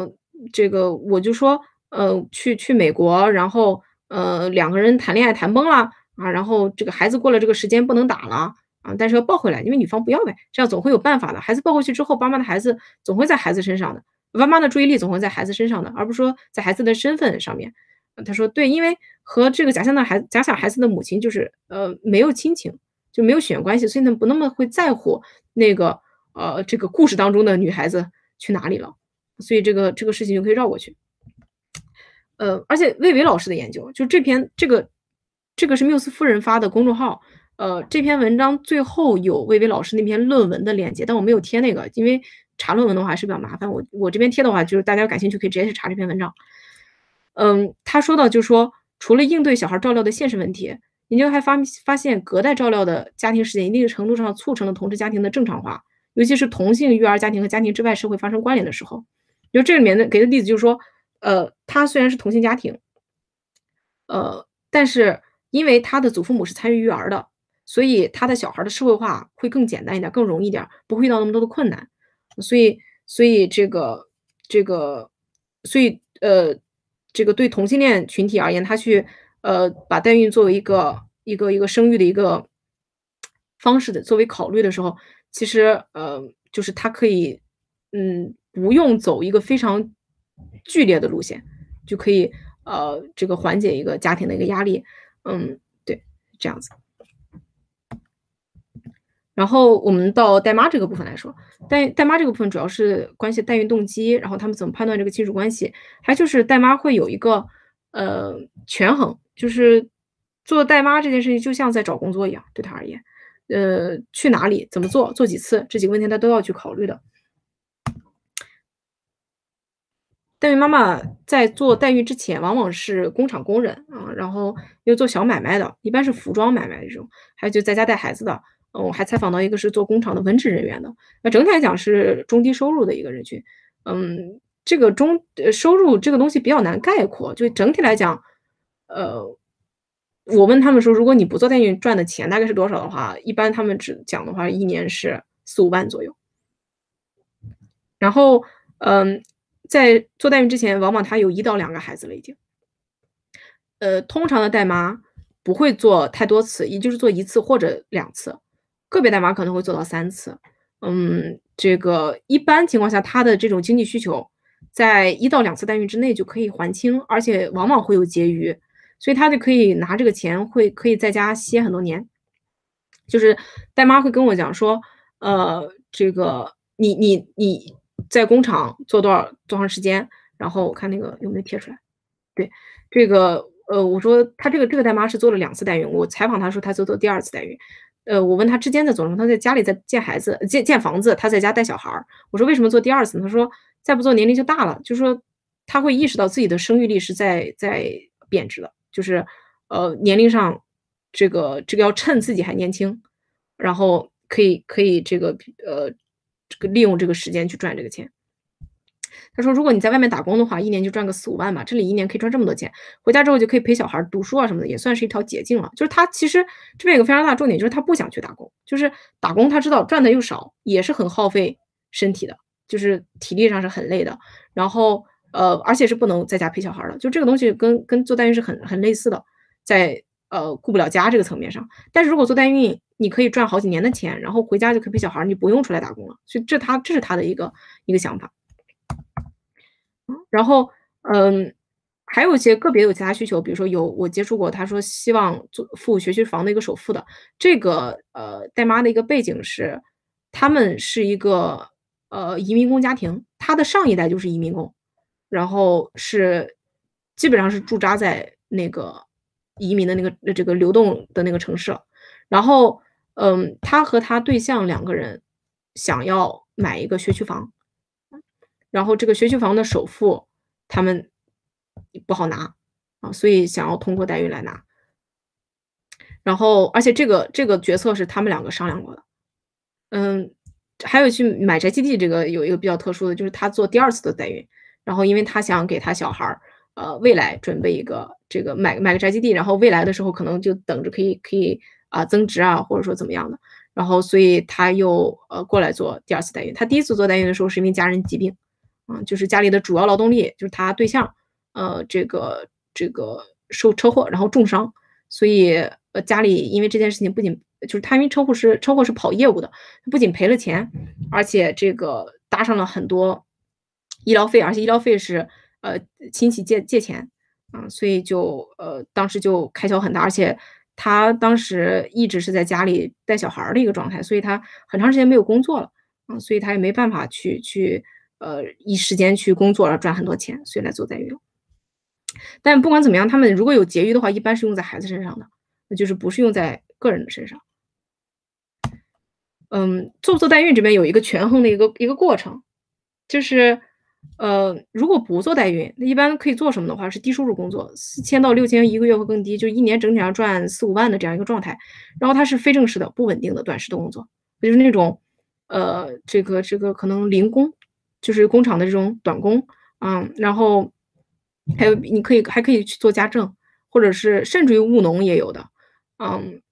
这个这样的一系列的工作，然后可能工作是高强度的，嗯，然后工伤的可能性也是有的。如果说你在一些比较麻烦的、比较危险的一些工厂的话，嗯，然后而且这个过程中它都是要长期离家的，因为中国的流动人口就是移民工的这些，他就是需要。呃，长期都都驻扎在那个大城市，然后他家里往往是在小城市的，然后孩子一般都留在小城市，就流动流动儿童这个这个问题是比较大的一个问题，是中国留守儿童，他没办法流动，因为他有户籍制度等等一系列问题，还有包括他就算跟着流动了之后，呃，平常怎么照顾啊，都都是很很麻烦的。然后做代孕的话，他可能时间的话也是呃非正式不稳定短时的工作，他可能也是。不达到一年这样子，但在这个过程中可能是二十万左右的一个收入，而且是没有生活成本的，所以这个就马上压倒性的会比那个普通工作的那个收入高了。而且在这个过程中是一般是会有保姆照顾，不是全时的，但是整体上来讲是保姆会会一直一直这个看着的，然后避免他的重劳动，嗯，然后它存在妊娠带来的风险，但这个风险的这个风险的判断是怎么判断呢？他生过孩子，然后。会过来做代孕，往往是觉得自己生过孩子没大有事儿啊，问题不是很严重，这个可以可以呃，觉得生孩子这个事情还是比较轻，相对比较轻松的。然后，所以他会觉得说，我再生一个也没有什么事儿，所以他他的风险是这样去考虑的。而且这个风险他会觉得说，如果我去工伤，他可能要去权衡一下工伤的风险和这个妊娠的风险哪一个更大。那如果说他在危险的工厂的话，断胳膊断腿那种风险也是有的，这种工伤，所以那。这种工伤，甚至你可能还要考虑一下，它对你未来的一个生活的影响程度多高。那一般人会判断妊娠的风险没有那么没有高到那种地步啊，所以他就会觉得这个风险可能会更小。这个而且两边都是要长期离家的，所以很多人如果他不告诉家里人的话，他会以这个东西为理由，就说，哎，我出去打工了，然后悄悄的把这个钱赚了，回家之后假装自己出去打工打了一年，啊，有这样的理由的。我这边采访的几个代妈里面有一个代妈是不是这种打工人的一个。这个打工阶层的这个流动人口这个背景的，所以他给的理由，他给家里人糊弄家里人的理由是去娘家，然后，然后跑出来，然后做代孕，然后等家里人就她老公发现的时候，呃，她老公气得要命，就她跟我说这个事情，说说她老公气得要命。然后这个，但她老公当时生气，主要是因为担心她那个身体，倒不是说道德上的问题啊。所以，所以基本上其他人的理由都是以出去打工了为理由去去不告诉家里人这件事情。所以，呃，这边他就考虑的一个点就是在于收入啊，还有工伤对日后生活劳动影响，就是离家照顾孩子的矛盾。嗯，然后。而且我前面刚才给的那个例子也说了，他是他其实他是想一口气赚很多钱之后，很长时间都不用出来打工啊，然后就可以一直陪在孩子身边。就是孩子没有人照顾这件事情是是很大的一个一个问题啊，就在国内，可能只是有些人这个问题他呃一直在，就是说嗯没有办法去解决，那没那他要赚钱就是没有办法。然后这个代妈他们其实是也有希望去解决这样的一个问题的。然后这边摘的是社会学。呃，这个这个这个沈阳的那个老师的这么一个文章，然后呃，感兴趣可以搜一下这篇文章。这个文章研究的是呃上海的服务业的，主要是餐饮这块服务业的一个一个呃流动流动的移民工的这样一个问题。呃，然后这边我主要摘的需要这么几个点，一个就是嗯，女性就是对打工阶层的这个女性而言，她是有一个后撤空间的，就是家庭主要赚钱的支柱，社会。或者社群对家庭赚钱的期待是还是主要落在男性身上的，所以这种时候女性她是可以回家的。你说我采包括我采访到的很多呃带妈，她的一个背景是，呃，因为生育和婚姻打打断了他们打工的这个生活，然后他们回家了，回家待了几年，然后出现了家人疾病或者债务的危机啊，然后他们要出来去赚这个钱。所以，呃，他不是一个，他在家庭的经济上面可能不是一个，呃，这个这个这个这个，呃，主要的收入支柱的这样一个角色，啊，所以他们可能会通过一些外围的，就是呃周边的一些方式去去赚这个钱，不是一个稳定，不一定是需要他来贡献稳定收入的。然后，这个还有一点就是，呃，他这边提到一个说。这个说到呃移民工的这个问题，说他们来上海的目的本来就是赚钱，工作时间非常长，没有太多时间做家务，很多孩子留在农村啊。因为上海农民工不承担育儿劳动，所以出来打工的女性相对会有更平等的性别分工，因此赚钱在家里获得更多的话语权啊。然后这边其实说的一个点就是说，他他其实想说的一个点就是，呃，当这些这个这个女性呃流动出来，然后她在这边获得了一个相对比较平等的一个这个性别性别关系。然后这个性别关系，实际上你要意识到，它是建立在一个，呃，这个，呃，就是育儿的一个一个一个劳动被摘除啊这样一个一个背景之下的。但这边依然存在问题，就是如果他觉得小孩在家里待着是个问题，他是想要，他还是想要回家去解决的。那谁回家解决呢？其实还是女性回家，这个往往会让他去回家解决这样一个育儿的一个问题。啊，所以，所以就是，呃，这个这个算是代妈的一个社会经济呃背景吧。就如果你要理解他的一个呃动机的话，这个社会经济背景是非常重要的。而且我这边做了一个对比，就这个对比实际上是我非常想讨论的，就是针对现在网络舆论去切入代妈的这个处境的问题上，嗯，就我觉得非常重要的一点，就是很多人会去讲，你为什么去做做代孕呢？你是不是傻呀？你你这个你不是做代孕，你就是呃吃青春饭，你不可持续啊啊！你毁了自己的身体啊！然后你你怎么能去这么做呢？而且呃，而且再加上什么的一些一些一些呃思潮吧，算是就是呃我们现在嗯微博上的主要用户啊，他可能是一个更年轻的，比如他女性用户啊，更年轻的群体，受教育程度更高的群体。相对来说，收入和社会阶层都是偏中高的这么一个偏中高的这么一个群体，不代表他没有中低层哈，只是偏中高的这么一个群体。然后，你如果看生育问题的话，微博上的呃女性关于生育的讨论，往往是集中在，比如类似于我生了孩子才有人告诉我这样的事情，就是讨论这个生育的一个风险的，而且讨论社会文化对生育风险的一个轻描淡写啊，或者说遮盖啊这样的一些问题。然后，那这样一个背景，其实你还是要把它放在一个社会经济的一个背景下面去讨论。为什么这个他会对生育这个问题这么紧张，和他的社会经济背景是有关的。因为这边可以把代孕，呃，放进来放进来看，你会发现，呃，中产阶级女性我这边画这个分层会很很模糊啊，因为这个定义很难定义，特别中国的整个社会分层是，呃，非常非常混杂的一个状况。我现在简单来讲的话，中产阶级女性和打工阶层女性嘛，我不大想用底层这个词，因为第一不一定那么底层，第二的话，嗯，显底层这个词用上之后会显得它非常的没有主体性，所以我现在暂时用打工阶层女性这么一个一个一个层一个呃这个分类，然后中产阶级女性他们在讨论。职业讨论工作的时候，其实讲的是职业发展，就是到了 career 这个词，就是是一种线性向上持续的发展。比如说，我可以跳槽，我可以换工，我可以换工作，我可以跳槽，但是我基本上来讲，我前一个工作的一个积累下来的资源，比如说人脉啊，或者说知识啊、技能，我依然可以用在新的工作里面。然后我一般跳槽是为了更好的工作，对吧？这个呃，它是连贯的，就是他就算换了工作，他依然是连贯的。所以在这种情况下，我的工作理论上应该是我越工作越好，收入越高。所以这种情况下，他的声誉是会干扰他的职业发展的，就他的机会成本是非常高的。这就是叫做那个母职惩罚，就 motherhood penalty，这是他的一个原因。所以对这个群体的女性而言，生育力就 fertility 不以有价值的形式来呈现，就是他从经济角度，他是会影响他的生育意愿的。就是很多人他会他会说，哎呀，代孕就是划算呀。就很多人会这么说的，代孕就是划算。那我自己生个孩子，我可能我的我那年能赚好多钱呢，我可能比代孕，我可能就把这个这个钱我都赚回来了。就是他会他会出现这样一个状况。但对打工阶层女性而言，你会发现她更少存在所谓的职业发展，就她是找工作，她找的就是单个的工作，它是碎片化的、不稳定的、不持续的。我今年在 A 工厂工作，明年去 B 工厂工作，我干的工作可能就是完全无关的工作，而且都是流水线。流水线是那种你你只能越来越熟练，但你的技能不能持续，基本上，所以所以呃，我的生育干扰的机会成本是很低的。我今年工作，明年回家生孩子，后年回来照常做我原来的工作。我今年明年我就就是我第二年如果不回家生孩子，我照常做的是可能另外一个碎片化的一个和之前没有关系的工作，所以它没有那么线性向上持续的这么一个。一个非常明确的一个发展路径，所以这种时候情况下，他的机会成本是很低的，他不如回家带孩子，反而可以减轻家庭整体在养育孩子上面的一个经济投入。这是为什么很多打工女性她可能会最后退回家庭的一个原因。而且她的生育关键点，她的生育和养育下一代的成本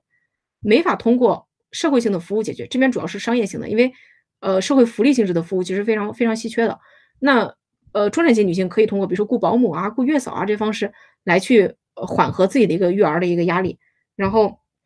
但是打工阶层他是不能缓和的，他不如自己去做。然后，呃，这个他自己的工作是没办法持支持这样子一种去让他外包自己的一些再生产劳动的。所以，所以，呃，在他这边的话，对他而言的话，他就他就不会觉得生育干扰是一个很严重的问题啊。而且，呃，在这个呃现在这个社会，当代孕成为了一个可以很容易操作的这么一件事情的时候，这个呃科技发展的一个背景，这个生殖技术发展的一个背景，实际上是让他意识到生育这件事情在这里被重新估价了。就是他原先可能觉得生育只是生个孩子而已，那无所谓的。但是现在生育突然变成了一件有价值的事情，他能生孩子成为了一件有价值的事情，他被估价了。然后那他就可以去开始考虑，哎，那我去给工厂干一年活，我挣这点钱。我现在生个孩子，我可以挣这些钱。所以他的他看待这件事情的这个这个视角就会不一样。中产阶级会想：那我生个孩子二十万，我为什么不把这个就我我我一年能赚好多钱呢？那个我为什么不花个钱让别人去生这个孩子呢？所以就是他在不同阶层上面对的一个社会经济选择是不一样的。而且这边我我加重了一点，就是说，你要知道代孕呃不是一个常规工作安排，它是一个短时策略，就它是临时性的一种一种应急性的策略，就是代妈是能意识到的。代孕这件事情不能常干啊，然后也没有必要常干，然后这个，所以他就是想我临时来去这个这个从这里呃这个赚一下钱，然后缓解我的问题。有的人可能会自立山头，重新就比如说自己去做代孕这个行业，因为它的入门门槛并没有那么高。但是整体来讲，就是生的这个就是做代妈这件事情，并不是一个常规工作安排。嗯，对，然后。嗯，告知不告知家人这边，大部分人是不告知家人的。呃，一个是他想要避免不理解造成冲突，就是他自己认为是有必要进行做这件事情，他不想被呃家里人拦住，因为他自己有一个自己的判断，然后有可能家里人拦住他是因为不了解单元的一个流程啊，然后会觉得是你是不是有道德问题啊啊怎么怎么样的，然后会会误解或者把他拦住，他也有可能是不想让家里人担心。还有一种情况就是，如果他不告诉家人，家人就不会知道他有这笔钱，他不知道的话，他就可以自己支配啊，他自己支配的话，他就可以提升自己和孩子的经济安全度。就，呃，我这边有没有列这个？没有。这个，我我我采访到一个一个代妈，就是她也是，她当时是过来做第二次代孕，我可能时间有点有点拖，呃，然后这个他过来做第二次代孕之后，呃，我问他说，你嗯，你告诉家人们，他说没有，那我说，那你赚了这么多钱回家，嗯，因为他有结余嘛，这个我说赚了这么多钱回家，他们不会问吗？他说。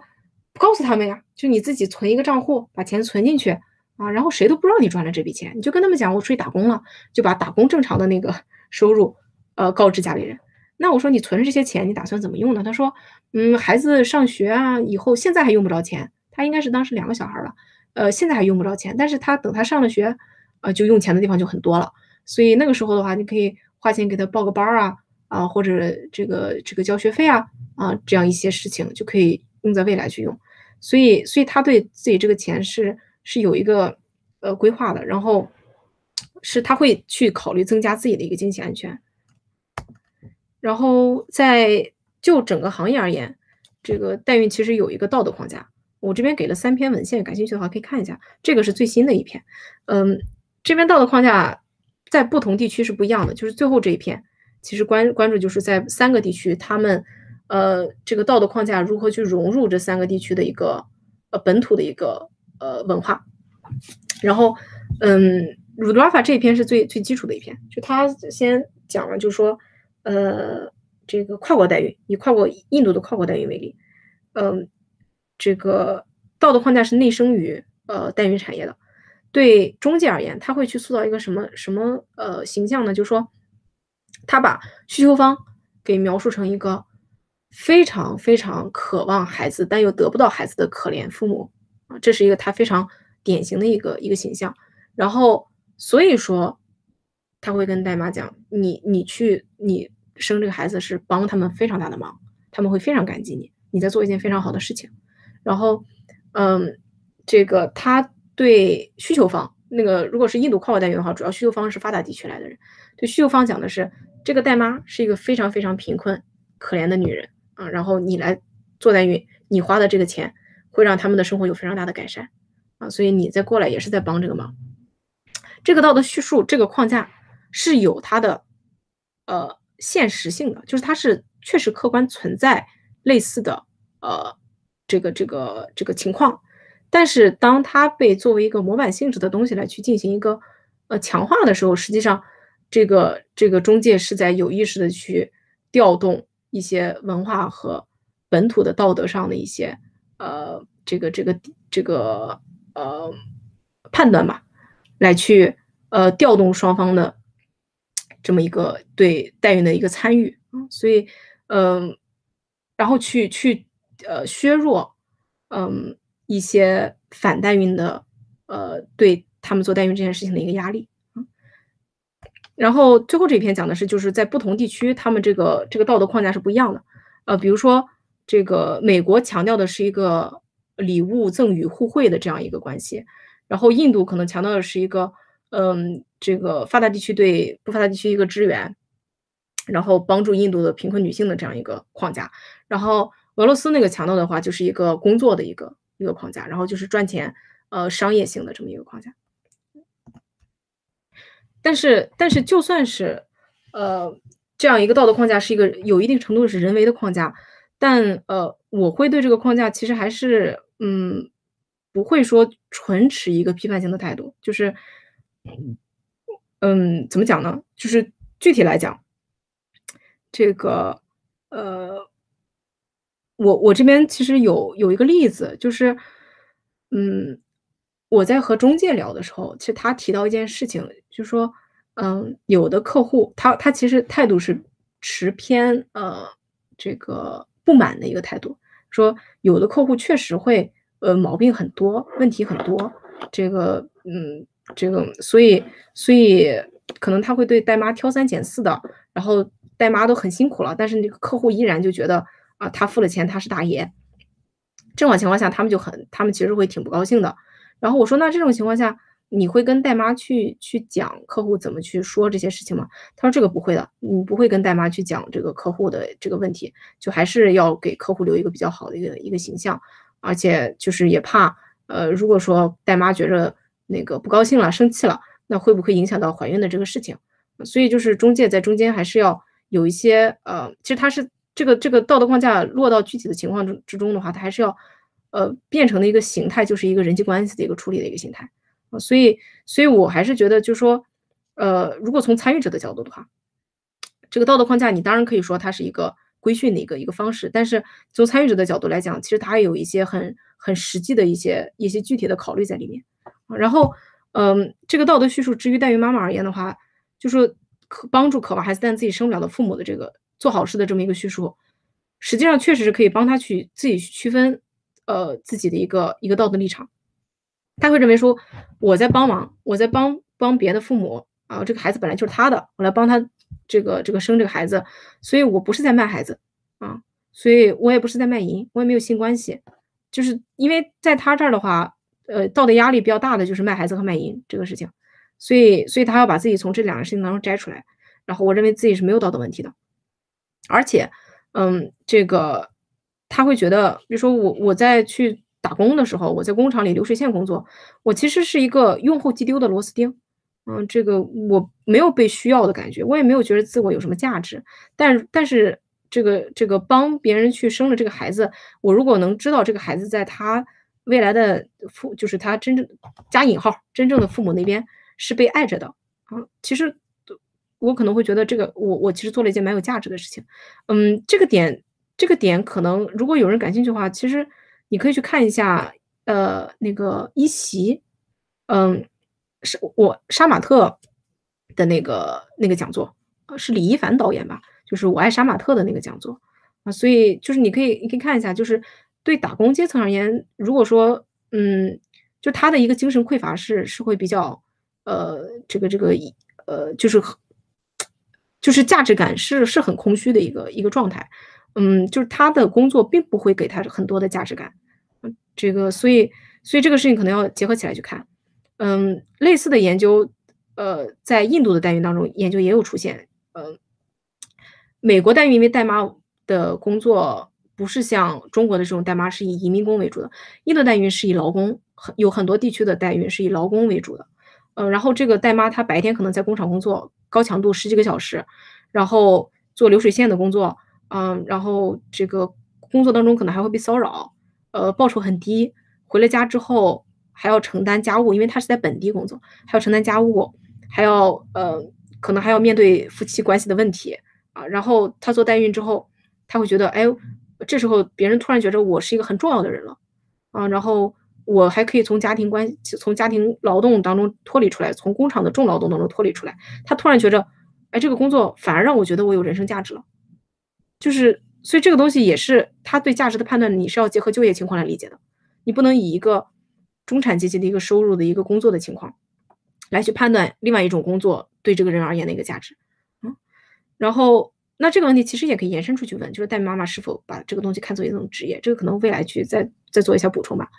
嗯，而且我前面说过，就中介整个的话，他是在，他也是在有意识的去维护这种道德叙述的。你说这边我其实想说，就是道德叙述这件事情是一个很复杂的事情，不是说我认为它是一种规训就完事儿了，而是你要看为什么他理解了，为什么他内化了这样的一种一种道德叙述，这个道德叙述对他来讲价值在哪里？然后现在我们可以讨论到最关键性的问题，就是时间不好意思有点长，这个关键性的问题就是谁是母亲的问题。我们首先其实要对这个问题做一个反思啊，然后再去去讨论就是母亲身份的这个呃具体是谁，然后再讨论那我们如果判断了母亲之后，我们考虑代孕交易的到底是什么？先说母亲的身份的拆分，在试管婴儿技术之前，亲生母亲的定义认知认定是没有争议的，但是试管婴儿技术存在将生物学相关性的母亲。分成两个，一个是基因母亲，一个妊娠母亲，就是生的这个母亲和基因的母亲。这时候母亲角色认定出现了三个方面的证据，一个是基因，一个是妊娠生这个动作，再就是养育，就是国内法律判断往往是基因优先的，嗯，所以所以那个那个呃加引号被退货的那个代妈吴川川的那个案子，他想要去上户口，他想要证明自己是孩子的母亲，他没有办法证明，因为他 DNA 对不上，所以他一直上不了这个户口。然后呃。这个基因母亲往往也称作生物学母亲，这个一般是有 genetic mother 和 biological mother 都可都可能会用的。生物是 birth mother，social 还有就是那个 social mother，这个不详细说了。现在说的问题就是，我们先对谁是母亲这个问题可以做一个反思。就这个问题，当我去问谁是母亲的时候，其实我是有一个预设的，我会觉得有一个母亲在那儿，就是有一个真正的母亲在那里。但是其实我们可以想想，就是其实我们期待有一个母亲存在，是也是。是是有一种就是好像先天就应该有的这样一个感觉，我们是不能不愿意去接受一个母亲可能存在混乱的这样一种关系的。就是说，大家对母亲的想象是建立在对呃，比如说核心家庭或者传统的家庭观念、异性恋一夫一妻制的啊这样的一个家庭关系当中的一个想象。如果说他实际上真的人们拥抱了一种多元成家的一个观念的话，可能会觉得。嗯，有没有一个妈，或者是不是有一个确确定的妈，或者有好几个妈，都是没有关系的事情啊。但是，因为我们的想象是基于一种呃这个一父一父一母的这样一种关系的想象，所以我们去问谁是母亲啊。然后我们很多的讨论实际上是基于这样的一种一种预设的。嗯，您说代孕其实是挑战了这样的预设，所以它才会引起人们的焦虑。然后我们现在。针对这个问题，我们去讨论。那如果我们假设一定会有一个母亲存在，我们想找到那个真正的母亲的话，那其实我们要去问自己：说母亲身份到底意味着什么？就什么才算母亲？母是母亲要做什么这样的问题。然后呢，这边又是下一个问题：母亲身份一定只有一种判断标准吗？你说这个母亲身份可能会出现一个一个一个很灵活的这个一个状态。然后这边我先把这个对话摆出来。这个是基因母亲的一个一个一个一个呃，这个这个录音稿。然后，嗯，这个这个受访比较有意思的点是，他一开始以为自己没有办法生，就他很长时间都没有没有生下孩子的。然后他家里人是希望他快点生。然后呢，这个所以他后来就通过代孕了。然后代孕完了之后呢，自己突然又生了一个小孩，所以他有两个小孩，一个是。大的那个小孩呢是代孕生的，小的那个小孩呢是自己生的。然后，嗯，这个他们他在讲他代孕的那个这个事事情的时候，他说他当然不能告诉呃这个他儿子他是代孕来的，而且肯定不能和孕妈有过任何接触，这公司也不希望他们接触啊。然后他生下来之后，孕妈一滴奶都没有喂过。然后呢，生完以后呢，可能迅速隔离了，孩子和孕妈就是生下来在医院待了几天，那几天也是有月嫂带着的，基本上都不见面。最后呢，就是。这个他这个做完他就，呃，这个生完小孩就走了，他们的孩子回来了，就是肯定不会有再什么再有什么接触。我觉得我现在是不可能让我让我孩子知道说你是代孕的，那肯定是不可能的啊。然后这是这是他的一个想法，就是他是在呃孩子和代孕的这件事情上是很害怕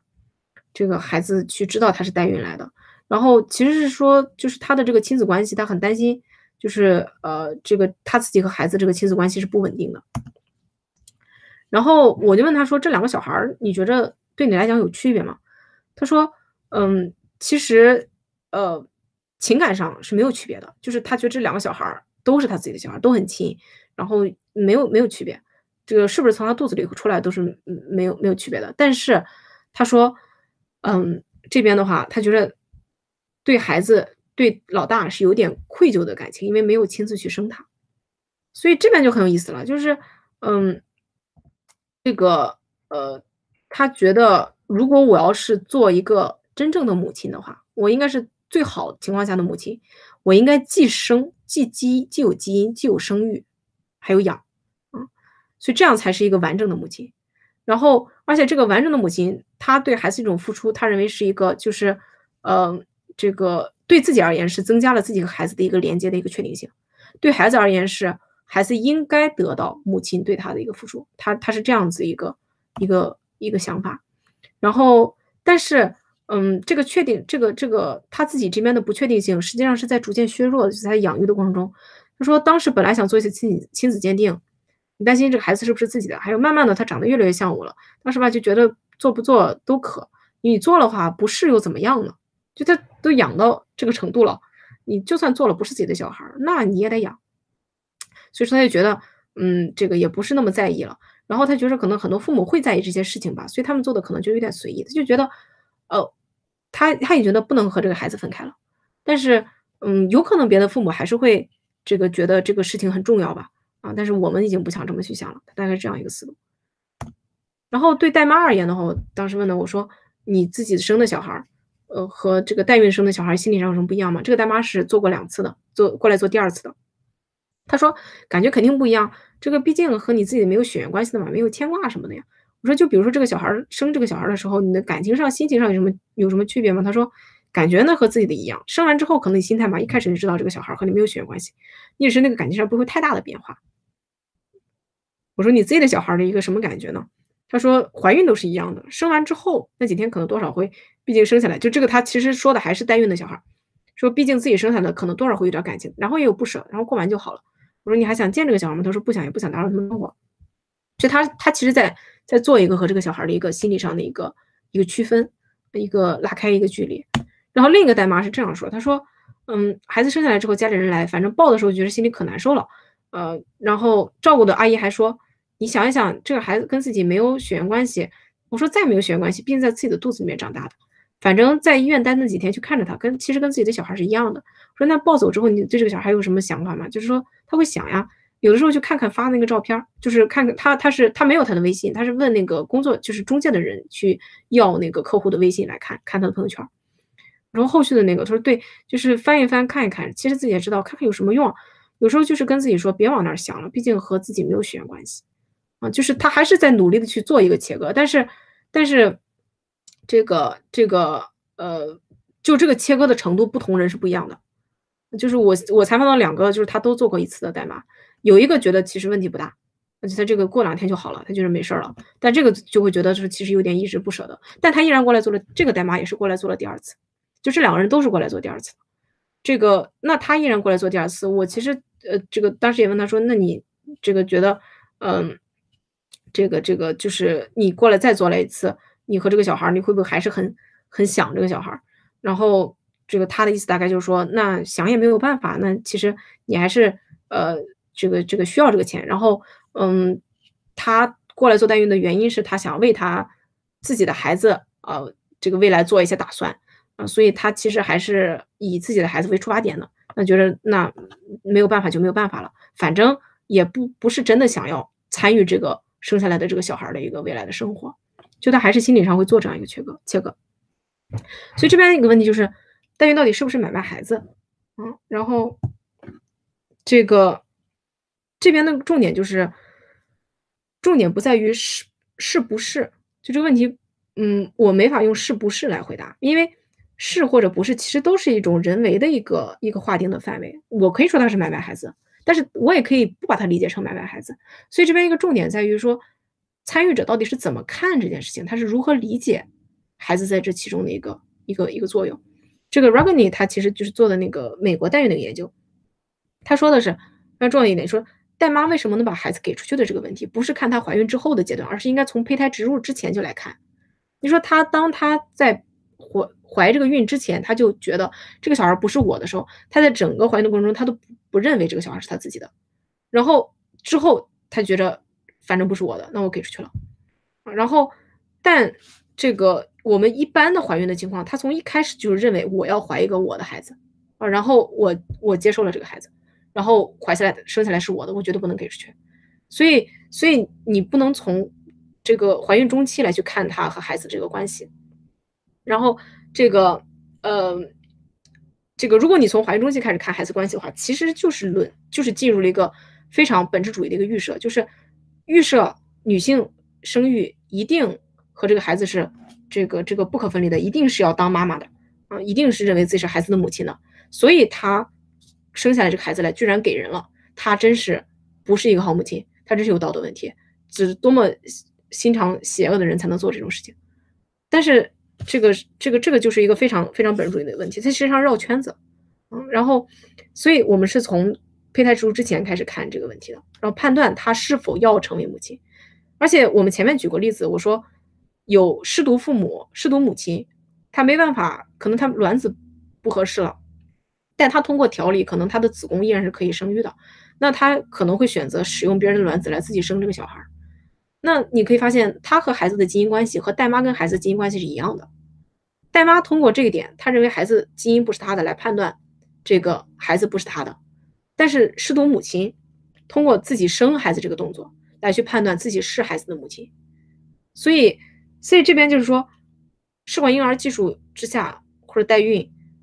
它的亲属关系的判断不一定有一个唯一的标准。就同样的生物学关系，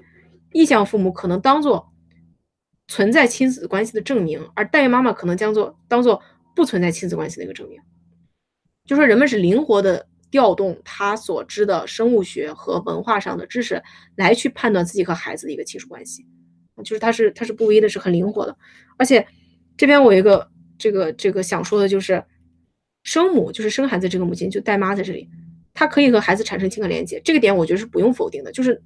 我可以知道她不是不认为自己是母亲，但不代表她是一个冷血的，生下孩子来就可以直接给别人的，没有或者心理上没有受到任何压力的这样一个一个角色。这边只可以说可以说的是，他可以和孩子产生情感连接，不过他不代表他希望变成社会母亲。因为变成社会母亲意味着完整的养育责任。代妈赚钱的初衷是为了自己和家庭和自己的孩子。此时基因证据可以证明他确实不是加引号真的母亲，因此交给孩子，孩子交给别人是没有道德责任的。比如说，他认为他要在自己的孩子和生的这个孩子之间画一条线，我是为了我的小孩，为了我的家庭，所以说这个小孩，这个而且这个小孩本来就是你的小孩，所以你带走他吧，啊，但是我还是会有不舍，啊，就是这个伤害还是这个情感上的一个。一个分割还是很很困难的，就这个是可以认知的。但是如果他要去做代孕，他是为了一个钱，这个时候他如果把小孩给，比如说这个小孩如果真的成为他的小孩的话，实际上他要给自己增加一个很大的一个养育负担，这个事情他不一定是需要，不一定是想做的。嗯，所以所以当妈和有母子感情这是两件事情，就人是主动选择成为母亲的，就包括代孕的需求方也是，他是想要成为母亲，他是有意愿成为母亲的。和被动的成为母亲是不一样的。然后，呃，就是包括吴川川那个案子，其实也很很是也也是这个这个感觉，就是呃，我没有和他聊过这个，但是他的那个北京声音度对他有个报道，然后北京声音度那个报道，其实你可以看出一个脉络来。那我我猜想那个记者应该是没有做过辅助生殖技术相关的一个一个一个研究，但是那个报道其实可以看出个脉络来，就是他生一开始去怀那个这个代孕这个小孩的时候，他是想要赚钱，他是要。是要解决自己的一个经济问题的，然后在过程中，呃，需求方发生了弃养，他就觉得，那你你既然你的父母不要你了，我做你我来做你的妈妈，然后他决定把这个孩子生下来，然后自己来养，所以他这边其实有一个有一个身份上的一个一个转换，真正真正的转换其实发生在他父母弃养的那个那个节点上，那个基因父母弃养的节点上，然后这边的问题就是，如果是传统代孕。代妈同时是生母和基因母亲，她其实无法说明自己是真正的母亲，不，自己不是真正的母亲。这种情况，她往往是面临心理挣扎的。所以，大部分涉及抚养权的案子，其实是传统代孕的这种情况。但这个也不是完全都是这个样子的，因为美国代孕也有也有研究说的是，呃，传统代孕的代妈也有办法开导自己。怎么开导自己呢？我把自己理解成代妈和卵子捐献者，因为卵子捐献者一般是不认为自己和孩子有什么关系的，就是捐完了之后，他其实不在乎的。然后。也有传统代孕的母亲，她非常轻松的接受了这个现实，就是她认为，哎，我反正我做的是代孕加上卵子捐献者，那我其实也不认为我是这个小孩的妈妈，所以就是人们是很灵活的认知自己的一个亲子关系的。然后我们现在到基因母亲这边，就是她最后是成为社会学母亲，对吧？那她其实因为她没有生这件这件事情，对她而言，她觉得自己在这个对孩子的付出上面是不完整的，然后她她。因为这件事情，他觉得代妈和孩子过于亲密的关系会会威胁到他和孩子一个母子的关系，这个是社会学关系了，就是他想长期维持的关系。但是他在养育的过程中不断的付出，这个付出最终对他而言呢会超过怀他的生他的这个付出，所以在这个过程中，他他自己作为母亲的一个资格是增加的，就是他更加坐实了母亲的一个角色，他就不再担心自己自己的母亲角色受到威胁，母子关系受到威胁的这个这个事情了。所以，所以母亲在这里面实际上是一个多方不断协商，然后判定，然后确定边界的这么一个一个过程。然后最终我们还是要去呃，就是意识到呃，社会学的社会角色之间的关系是是一种一种协商，然后这个情感关系和社会社会呃角色的关系可能是呃有会有重叠，但可能是呃两个层面的问题。那我们现在就可以讨论的话，就是我们其实收尾性的一个问题了，就是我们现在交易的是什么？那如果说，呃，代孕双方不认为自己是在卖孩子，因为需求方认为这个孩子本来就是我的，呃，然后代孕方觉得你我只是帮你，呃，没有办法通过正常的方式生下来的孩子，把他帮你把他给生下来了而已，所以这个孩子本来就是你的，所以不存在我有一个孩子我卖给了你这样的一个状态，所以他不是这样去理解的。那他是否是买器官或者嗯嗯卖器官或者出租器官呢？就出租子宫这个概念。呃，这个中介也会这么也会这么跟代妈解释，嗯，这个这个是有时候会会用到的一个比喻，这就是比如说就会说，哎，你现在有个房子啊，你你这个，你就好像你把这个房子租出去了，你借人家住一段时间，嗯，也有也有这样比喻的，嗯，但是这个呃，你政治哲学上有一些论点，就是说他说，呃。这个这个是呃反对把代孕这种身体交易的合同给理解成一般的那种商业商业的，比如说卖书啊、卖桌子这种合同，因为他觉得呃你使用就是买卖身体的这个使用权会影响到你的就不你的 body 会影响到你的 self，就是你的自人的自身的那个呃呃这个尊严这个层面的一个自我。然后但是代妈会代妈实际上自己她。不，呃，我采访的过程中，嗯，没有聊到，就是他觉得，呃，这个这个自己是被被被剥夺了，或者说自己不是完整的一体了的这样一种感觉。就是我他给我的感受是，依然保持一个自己一个非常很完整的这样一个心态，就是嗯，没有觉得说自己的一个呃这个这个自我的这个层面受到什么样子的影响。所以他我所以比如说我去说，呃，你觉得这个事情是一个呃把人给工具化或者怎么样呢？有些人会这么想，你你你觉得是怎么想？他说没有，我不这么觉得。所以，所以我觉得这个事情，嗯，就如果你从个人层面来去理解的话，其实这个这个人不一定会这样去理解。当然，工具化的这个讨论是一个很抽象的一个，呃，这个这个理论上的讨论，你可以跟个人的认知是不一致的啊。但是如果我就从个人层面来去看的话，其实他们是，呃，不接受这样的一个一个认知方式的啊。然后。嗯，那交易的是什么？这边有一个点，其实我在想的话是生育力，但我不确定这个点就是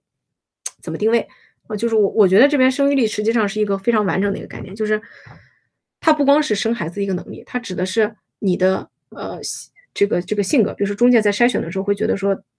开朗的、容易沟通的啊、好相处的这种代码他会更青睐。啊，这个不容易出现情绪问题啊，和别人一块儿生活的时候这个更更容易点，然后。所以，所以生育力实际上在它整个被估值的状状呃情况当中，它是有，嗯，你的身体状况和你的性格和你对孩子是否重要的这么一种认知，然后你对生育的一种态度，综合考虑，然后它来对你的生育力进行一个估值，啊，然后你这个这个生育力就是你你进入代孕的一个一个潜在的一种就是呃受不受青睐的一个一个标准，然后它其实。我在想，其实它有可能，你你可以理解成交易的，交易的实际上是是生育力作为代妈的一种资产啊。这个，而且代妈会觉得生育力是在贬值的。就前面那个例子，他说，呃，那个人说是一种捷径嘛。他说，嗯，你在工厂打工，你也是青吃青春饭，你一年挣个四五万，然后年纪大了你也干不动了。但是你做代孕的话，你做个一两单，你趁着年轻做个一两单，这个，呃，你可以赚更多的钱啊。而且他能意识到，他随着生育的数量越来越增加，然后年龄越来越增加，他这个生育率是在走下坡的。如果生育率走下坡之后，他可以通过生育率变现的，就是通过代孕把生育率变现的这个钱，也是在走下坡的啊。所以说我其实觉得，是不是可以把生育率作为一种资产来去来去理解啊？然后他能意识到这种资产是在贬值的。而且还有一个代妈会说说，反正我就生了一个小，就她自己是个独独生独生女，他们家就是。这个就想好好的养这个独生，独生女就说反正我就要这个小孩了，我也不要再生别的小孩了。因为换句话说，就是我剩下的这种这个生育的这个能力，反正没地方用，我不如把它变了线。所以，所以我觉得这边生育这个这个定义其实可能可以进行讨论。然后，呃，还有很多的一个呃这个研究是把妊娠生育这件事情作为一种劳动来去理解，就作为再生产劳动来去理解。这个框架的一个好处在于，呃，如果把它算作一种劳动，你就可以去讨论劳动保障，去讨论呃这个工人的处境，呃，去争他的福利，去呃讨论他的这个工作状况，然后合同，呃，这个，所以可以讨论很多保护性的一些措施。嗯，然后所以所以这个框架主要是，呃，出现在这个问题的，出现出现在出现在这个这个位置。然后那劳动接下来的话，你可以讨论他的情感劳动，就是呃这个这个是专专门的一个一个一个理论的一个点了。嗯，就是说是否这种劳动是要调动你的一个呃这个情感的一个，就是你要调动自己的情感来去才能更好的完成这种劳动。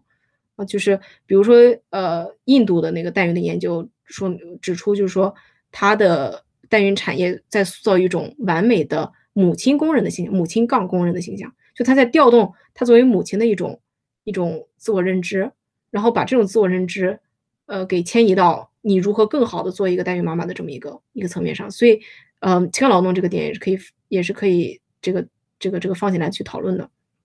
所以呢，这个还是在劳动的这个这个范畴内。然后，嗯，这个回到刚才生育力的问题上，就是对不同阶层的女性生育力价值，我也是可以考虑，它可能是有不同的一个一个情况的。所以呢，这个这个在我们在讨论代孕作为一种什么样子的交易的这个问题上，你一定要考虑的就是阶层的这个区别，就是交叉性的问题。就是我们不只是用性别这一个维度来去看这个事情，你要意识到性别和其他维度，比如说，比如说在中国的情况的话，阶层是一个是一个很重要的一个交叉。然后在这两个维度交叉的时候，这个性别的问题可能会变成完全另外一个样貌。呃，交叉性我这里应该就不用展开去说了。对，就是典型的例子就是前面我刚才提到的这个中产阶级女性对工作的看法和打工阶层女性对工作的看法，他们两个对工作看法是不一样的，所以他们对生育的估值是不一样的啊。所以在这个问题上，你一定一定会进行一个具体问题具体分析，要要拆到。这个要要把这个阶层给拆开拆分开去看，嗯，然后所以，呃，这边实际上我提出的问题，比我答出的问题是要还是要多很多的啊。然后，呃，就我这边其实也是想要就指出一些可能未来可以去进行研究的一些方向吧，还有包括其他的一些领域，就比如说呃相关领域的人看了这这块的一个讨论，可能可以考虑一下，呃，有没有什么可以做，嗯，就是交叉研究的这么一些一些潜在的可能性吧。啊，然后最后我们就讨论这个彻底禁令可不可以解决问题，这个这这样一个问题。嗯，这个问题就其实有很多做研究的就讨论过，呃，但是，嗯，整体来讲，其实可以说的话，彻底禁令其实不解决问题的。然后，嗯，但是这边有这边要这样分开说，就首先存不存在彻底的禁令，基本上来讲是不存在的。就是一旦代孕出现之后，你是。不可能把它完全消灭掉的，这是这是一个前提。所以现在其实我们讨论的很多解决方案，是在认知认知到我们嗯这个代孕没办法在这个这个短期内消失，然后是是要进行就是我们认知这个我们要呃就是怎么讲呢？这代孕的存在是一种妥协啊，然后这个这个这样的一种前提下，然后去讨论有没有办法让代妈。这个这个更少的压迫，过得更好一点，然后能从中获得更多的利益，然后有没有可能通过更多的办法去解决这个这个对代孕有需求的不孕不育或者是其他的生育需求的这个人人群的一个一个一个一个问题，然后嗯，这个而且呃，这个怎么讲呢？呃，而但是翻过来说，彻底禁令不存在的情况下，我们有没有可能说是？把它给合法化就可以解决问题，这个也是不大能解决问题的。就是特别是在没有全方位讨论或者管理方案的制定之前，你放开，无论是商业代孕还是利他代孕，其实最后都会导致一个比较混乱的一个状态。然后，嗯，目前来讲，商业代孕比较有序的可能是以美国为代表的，但是有序也不代表它就是没有问题了。而且，美国代孕其实有它自己的一些特点，嗯。和中国的代孕，其实我觉得也不能直接做一个这个这个这个，就是它对比起来之后差别是非常大的。然后，嗯，这个怎么讲呢？印度和东南亚代孕可能对中国的借鉴意义会更大一点，嗯，因为它的代妈的构成会会更像一点，嗯，但是他们两边的话就有一个什么样的一个，他们两边的脉络是怎么回事呢？嗯，在，嗯。这个他们当地还没有产生完善的法律政策制定的时候，呃，代孕行业先起来了，就是法律没有明确的约束，那也等于法律没法法律没有明确的规范，也等于法律没有明确的约束啊。所以，那代孕行业先起来了，起来之后已经发展的非常大了之后，印度先把代孕给关掉了，就是它本地的代孕依然是存在的，但是它不对外开放了，而且也不对同性恋开放了，就它把人群也筛掉。但是不解决问题，然后客户去哪儿了呢？客户去东南亚，当时东南亚还没关，然后东南亚陆陆续也关了，然后那客户去哪呢？去东欧，因为东欧现在经济是不景气的，女性就业也是有问题的，所以去东欧了，就等于说需求是始终是存在的。那需求当一个地方它不会满足的地方，它其实会走到另外一个地方。然后现在跨国的这种，嗯，这种对代孕的管理，呃，实际上是没办法。同步的，所以他一定会在别的地方去去找到一个需求。所以如果说你真的说去解决代孕这个问题的话，其实你你很难说是这个这个呃，就是通过一个国家他自己禁止了，然后就能解决掉所有的问题。这个这个是是不现实的。然后就是有一个改良化的这个方式，可能就是呃，就是我直接看这个文章。哎，我这个共享是。这样是可以看到我的桌面是吗？就是有这样一篇文章啊，可以可以看到这个文章，实际上说的就是，嗯，印度关闭代孕之后，这个这个学者做的一个呃对，呃这个代孕如何处理的这样一个讨论。然后，嗯，他提到的就是说，如果已经呃产业非常大了的话，一定要进行一个非常明确细致的规范。然后这个规范过程中，其实你是要去保护代妈权益的，啊，然后，嗯，这个我这边列了几个，不一定他他文章里说的，我我扩拓宽列了几个。就首先，代妈是非罪的，因为他的压力是很大的，非罪化的，就是非法不代表是入刑两件事情。所以，所以网上说代孕全部入刑这个事情，其实是非常的，呃，不考虑具体情况的。就代妈首先非罪化，第二个代代妈如果参与代孕的话，他对医疗的一个知情。程度是怎么样的？可不可以避免过度医疗？然后代妈报酬补偿的明确，然后纠纷怎么处理？什么类型的纠纷？这个是要非常明确的规范。孩子的和孩子的关系和金一凤的关系，嗯，这个比较理想的情况就是你要承认代妈对孩子的情感，那是不是可以让他和这个孩子未来可以有一个联系？就是。当然，这个可能跟社会的一个发展程度，就社会的一个文化程度，这个这文化认知会有关。就是他能不能包容这种，呃，就是对对代妈和孩子这种这种关系不会过度的紧张，不会过度恐惧。有没有可能和基因父母保持一个联系，就是他可以获得孩子的一个信息？然后代妈在中途违约的可能性，啊，就是嗯，这个这个违约的一个一个，就保障他，呃，可以退出这个合同的一个一个可能性。这东西都是要去讨论的。然后，嗯，其他国家的一些经验，就是说，嗯，虽然签运用其他国家经验，实际上就是它应用的情况是非常不同的，你必须要本土化很多东西，但是其他国家经验依然是很多的，就还是可以借鉴一些一些一些经验的，是很多坑是可以避免的。然后，这个学者还认为，就是 Rudafa 这个学者还认为，如果说一个国家代孕没有开放的话，呃，你最好也先不要开放它，就是就是如果说它本来是没有的，你把它发展起来之后，你要想再把它。关掉是不可能的。如果它一直是禁令的一个状态的话，你可能维持它的禁令状态是是是会还还还好一点。但是就中国的情况而言的话，其实我我其实在想，呃，代孕产业规模并不算很小了。呃，我我其实我个人想的几点就是，第一个是这个这个不要金融化，就是不要把它牵扯到借贷的那个问题上面来，这个风险太大了。就本身这个参与代孕，特别代妈这边。已经是经济非常薄弱的一个，就它的经济安全程度是不够高的这样一个群体。如果你把它金融化了之后，那其实它的风险会进一步的增加。然后在刚才我说的那个如何保护代妈这块的一个问题，嗯，然后再就是中国代孕现在虽然产业是有的，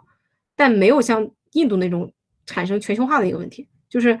原因是什么？我觉得可能原因在于中国的签证不好搞，就它的中国的私有医疗产业还没有到那种规模，它还没有办法去依托国际化的这种这个客户来去这个。这个这个呃，贡献给他的私人医疗产业，所以他的私人医疗产业不是对外的。那这种情况下，就印度和东南亚当时蓬勃发展，是因为他的私人医疗产业是对外的。那所以，我我其实想的也是，就是嗯，这个东西可能还是要不要不要全球化？对，就是在这个问题上，可能还是不要不要开放的那么这个这么这么简单。嗯，这个可以可以，因为中国整体上来讲，人工成本还是在国际上是偏低的一个情况。所以，那如果开放的话，其实还是国国外的一个需求方的压力还是会增加的。然后，我们现在回到根本上的这个问题，就是说，呃，我们现在也知道，就代孕，其实你很难把它这个产业彻底的给给给消除掉，就是需求方是不可否认的一些需求。然后，这个这个代妈如果有这种需求的话，她去做这件事情，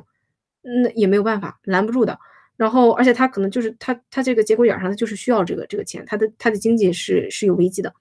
那有一个这个这个其他的方面的一个解决办法，是不是我们可以从不是说解决办法，是说一个缓和性质的办法？你可能会需要一个政府中介，是包括代孕中介，政府中介是社工组织，就是集合性质的一种一种呃帮助和介入。政府的话就不用说了，你怎么做规范，怎么做监管啊？然后这个这个执法应该怎么去执？嗯，这个有很多。可以去去去做的地方，社工组织也不用说了，就可以对代妈，特别是对代妈有什么样的一个支持。然后中介这块是怎么回事呢？因为，呃，中介的这个做法是会直接影响到代妈的体验的。然后中介这边很有意思的一个点是，很多人会认为中介是一个十恶不赦的这么一个角色，这个呃对他有很多妖魔化的想象。但是实际上，呃，中介做的事情落到具体的事情上，其实就是在处理。普通人际关系的一些事情，然后，呃，很有趣的一点是在于，有一些中介，中介会分上下游，有些中介会认为自己未来是有一个，呃，未来认为未来中中国是要把代孕这个事情拿到台面上来讨论的，所以有些中介甚甚至于想要自己构建一个行业标准，比如他去做一些客户的一些服务，做一些对代妈的一些福利，然后他认为以后这件事情。这个行业就要跟着他的标准来做，然后他因为要维持自己的长期存续，所以他会一定程度的规范自己的行为，就不会去沾那种不好的事情的边儿。而另外一些中介可能就是想挣快钱，在挣快钱过程中，他就可以不告诉客户他干了什么，不告诉代妈他干了什么啊，然后这个可能会忽悠代妈啊，然后或者是甚至于还有那种假的中介骗钱的，所以代妈在进入中介的时候可能会选择这个中介是不是合适的，然后。嗯，所以，所以这个这个具体中介可以怎么去做这件事情，实际上是会影响到这个这个代妈的一个一个一个感受的。但是这个中介具体要怎么做，可能也是要靠有没有呃这个这个规范性质的这种这种这种这种办法吧。但这个又是个矛盾，就是如果你要想规范中介的行为，你要认可你要认可中介的存在，你认可中介存在，你就把它合法化。所以这就是个矛盾。你合法化了之后，这个产业必然会蓬勃发展。那还有一个解这个这个这个改良性质的措施，就是，嗯，代孕你要意识到代孕产业这个问题，它不光是单独的一个代孕的问题，就是它是整个有偿劳动的这样一个问题，就是，嗯，这个它是怎么讲呢？呃，你可以发现这个工人他在工厂里头，他收益不够高，工作强度很高，问题很多，照顾不了孩子，所以他就做代孕了。那这个工作本身没有给他非常多的一个，没有给他足够的经济支持，没有给他足够的社会价值、个人价值。那这块的劳动者的尊严、劳动者福利，还包括扶贫的问题、低收入家庭兜底的问题、医保的问题，那育儿的社会福利的问题，其实这些都是可以、可以、可以入手的点。那如果说有一个人，如果说这个人他的经济压力、短时的经济压力可以通过别的方式进行解决，他不一定会选择代孕。所以说，我们其实社会有很多就是福利方面的问题是可以去去一定程度的，不可能全部解决吧，但是可以一定程度缓解这个低收入的这种经济脆弱的家庭的一个一个压力的。然后还包括流动户流动儿童户口的问题、入学的问题，就是他他可不可以去，这个人可不可以去工作，还是要他要回家去照顾孩子？然后回家照顾孩子会降低这个女性的一个一个工作的一个一个潜力。所以所以从根本上来说，其实最最终代孕，你把它放到一个社会经济背景的之中，都会发现它是一个是一个民生问题。所以呃，总结一下啊，不好意思，就是可能时间花的比较长。呃，总结一下，我们现在讨论的话，就是代孕，首先它是作为辅助生殖技术产业的一环，它不是单独的一个产业。第二个是我们刚讨论了各方面构参与者的一个构成和它的一个动机，然后我们把这个动机放在了社会经济文化背景下讨论，就这个东西是很有必要性的，你才能理解他们为什么这么想。然后我们讨论了母亲身份的判定，并且以此去讨论，呃，代孕买卖的到底是什么。最后我们讨论了一个就是代孕出路在哪里，怎么去做的一个问题。当然，这个我可能提的问题多于我真正解答的问题，嗯，但是可能。嗯，引起一下大家思考吧。然后就是，呃，呃，这个，嗯，这个话可能说太可能就是，比如说国家如果真的要去面对解决这样一个问题的话，就我们到底有什么可以做的？这个应该是一个非常值得去考虑的一个问题。啊，对，所以呃，我今天的这个分享就到这里，然后。不好意思，不好意思，花时间太长了。没有，非常非常精彩，非常精彩，听得非常非常入迷。对，非常感谢，非常感谢在座向我们呈现一个非常丰富的，呃，这个中国代孕市场的一个一个面向，我觉得，然后呃，尤其是提供了很多很宝贵的一手信息哈。我相信是至少对我来说是澄清了我的很多的刻板印象和误解。我相信很多听众也是。那么我们来看一下我们观众提的问题，我们现在有十五个问题，然后我们。呃，因为时间呃时间不早，我们可能回答到四点半，所以我们还有二十多分钟的时间，看能够回答多少问题。然后，因为有些问题其实是在您演讲过程中提的嘛，所以有有可能您后面其实已经回答了这些问题了。所以，如果呃您想呃可以直接跳过，如果您觉得已经回答了或者想补充的话，也可以补充一些。对对对。那么我们来按顺序来吧，这个是按这个投票顺序来的。那么第一个问题，呃，代妈在整个流程中有多大的议价权？嗯，包括价格、分成能够决定多少。那么，如果他们在生育后，比如出现一些不太顺利的情况，包括像产后抑郁啊，或者客户有反复无常的决定导致的焦虑等等，然后他们有没有可能获得机构的补偿和帮助？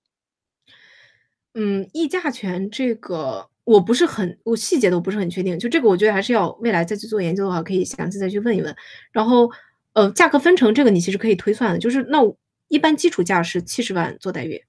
然后那这个价是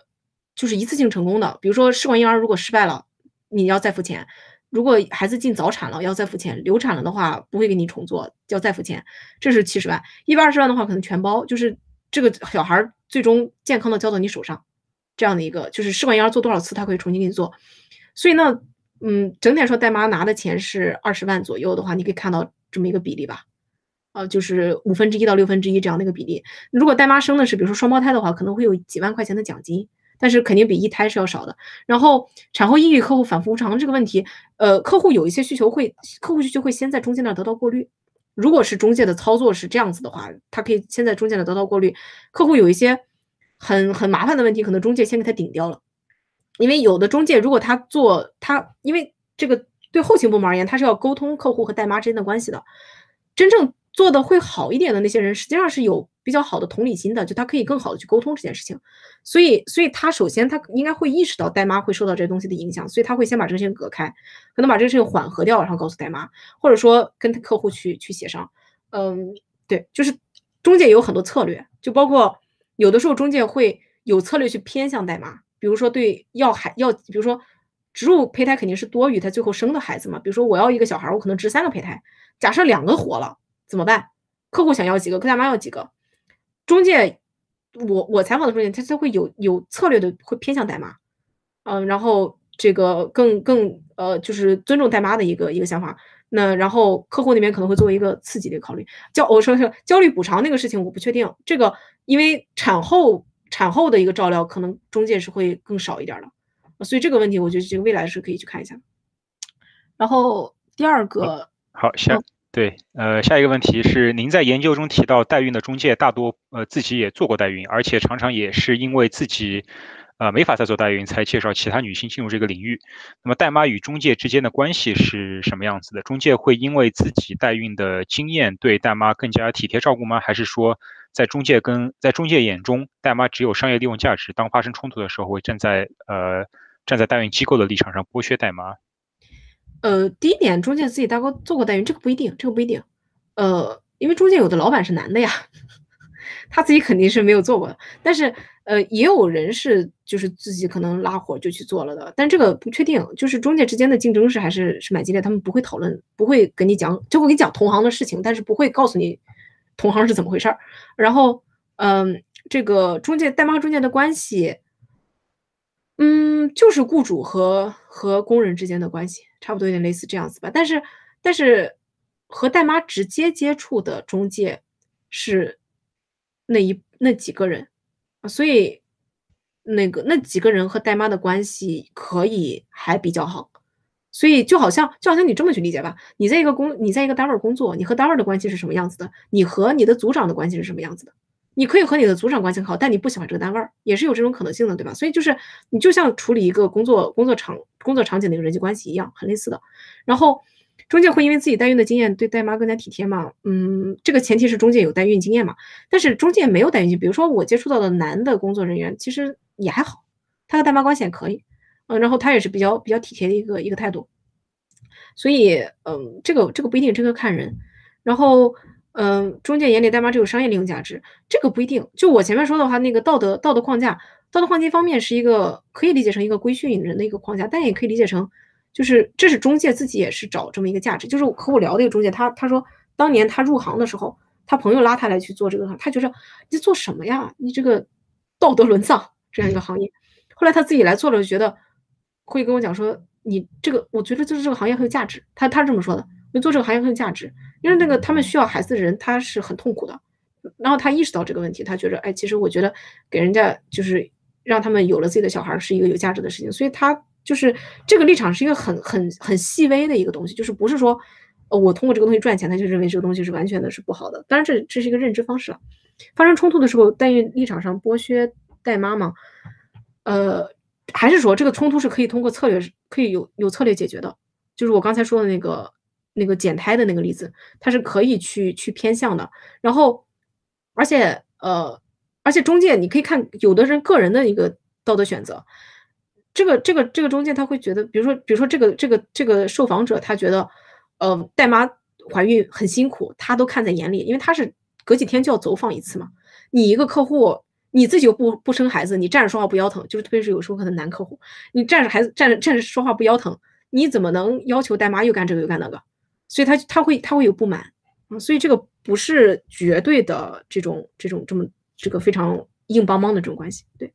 嗯，好，那么下一个问题，嗯，呃，这种就是您刚才提到了有一些情况是，呃，代妈他们是因为一些特殊的事件，呃，特殊的需求才去做代孕，包括像学区房啊、车祸没有印象了、宅基地等式的代孕案例，是否存在呃家庭内部男性剥削女性为动机的代孕情况？呃，因为中国的代妈基本上不大会跟家里讲，嗯，所以她一般都是自己自己出来，就是实际上是这样子。她的一个逻辑是，我们家里遇到很大的经济困难了，这个时候我丈夫可能是顶不了这个困难的，就是比如说他要正常工作去维持家庭的生活，或者说我丈夫失去工作能力了，这时候家里的还有谁能挣钱呢？我可以去挣钱，我出来承担这个责任。所以，所以你不能。把它非常理解成一个被迫出去做什么事，就是他当然有被迫的什么，它是一种妥协，这个绝对是一种妥协，你要认认可。但是它不是一个完全的说，家里人跟他讲，你出去给我把那个钱赚回来，就不是这样的一个情况。而且学区房那个情况是，她和她老公两个人商量好了要做这个事情，她说她说她老公不同意，她说，然后这个这个这个代妈说，那你来赚这个钱，她老公不说话了，然后她就来赚这个钱了。然后她老公实际上是个高级技工，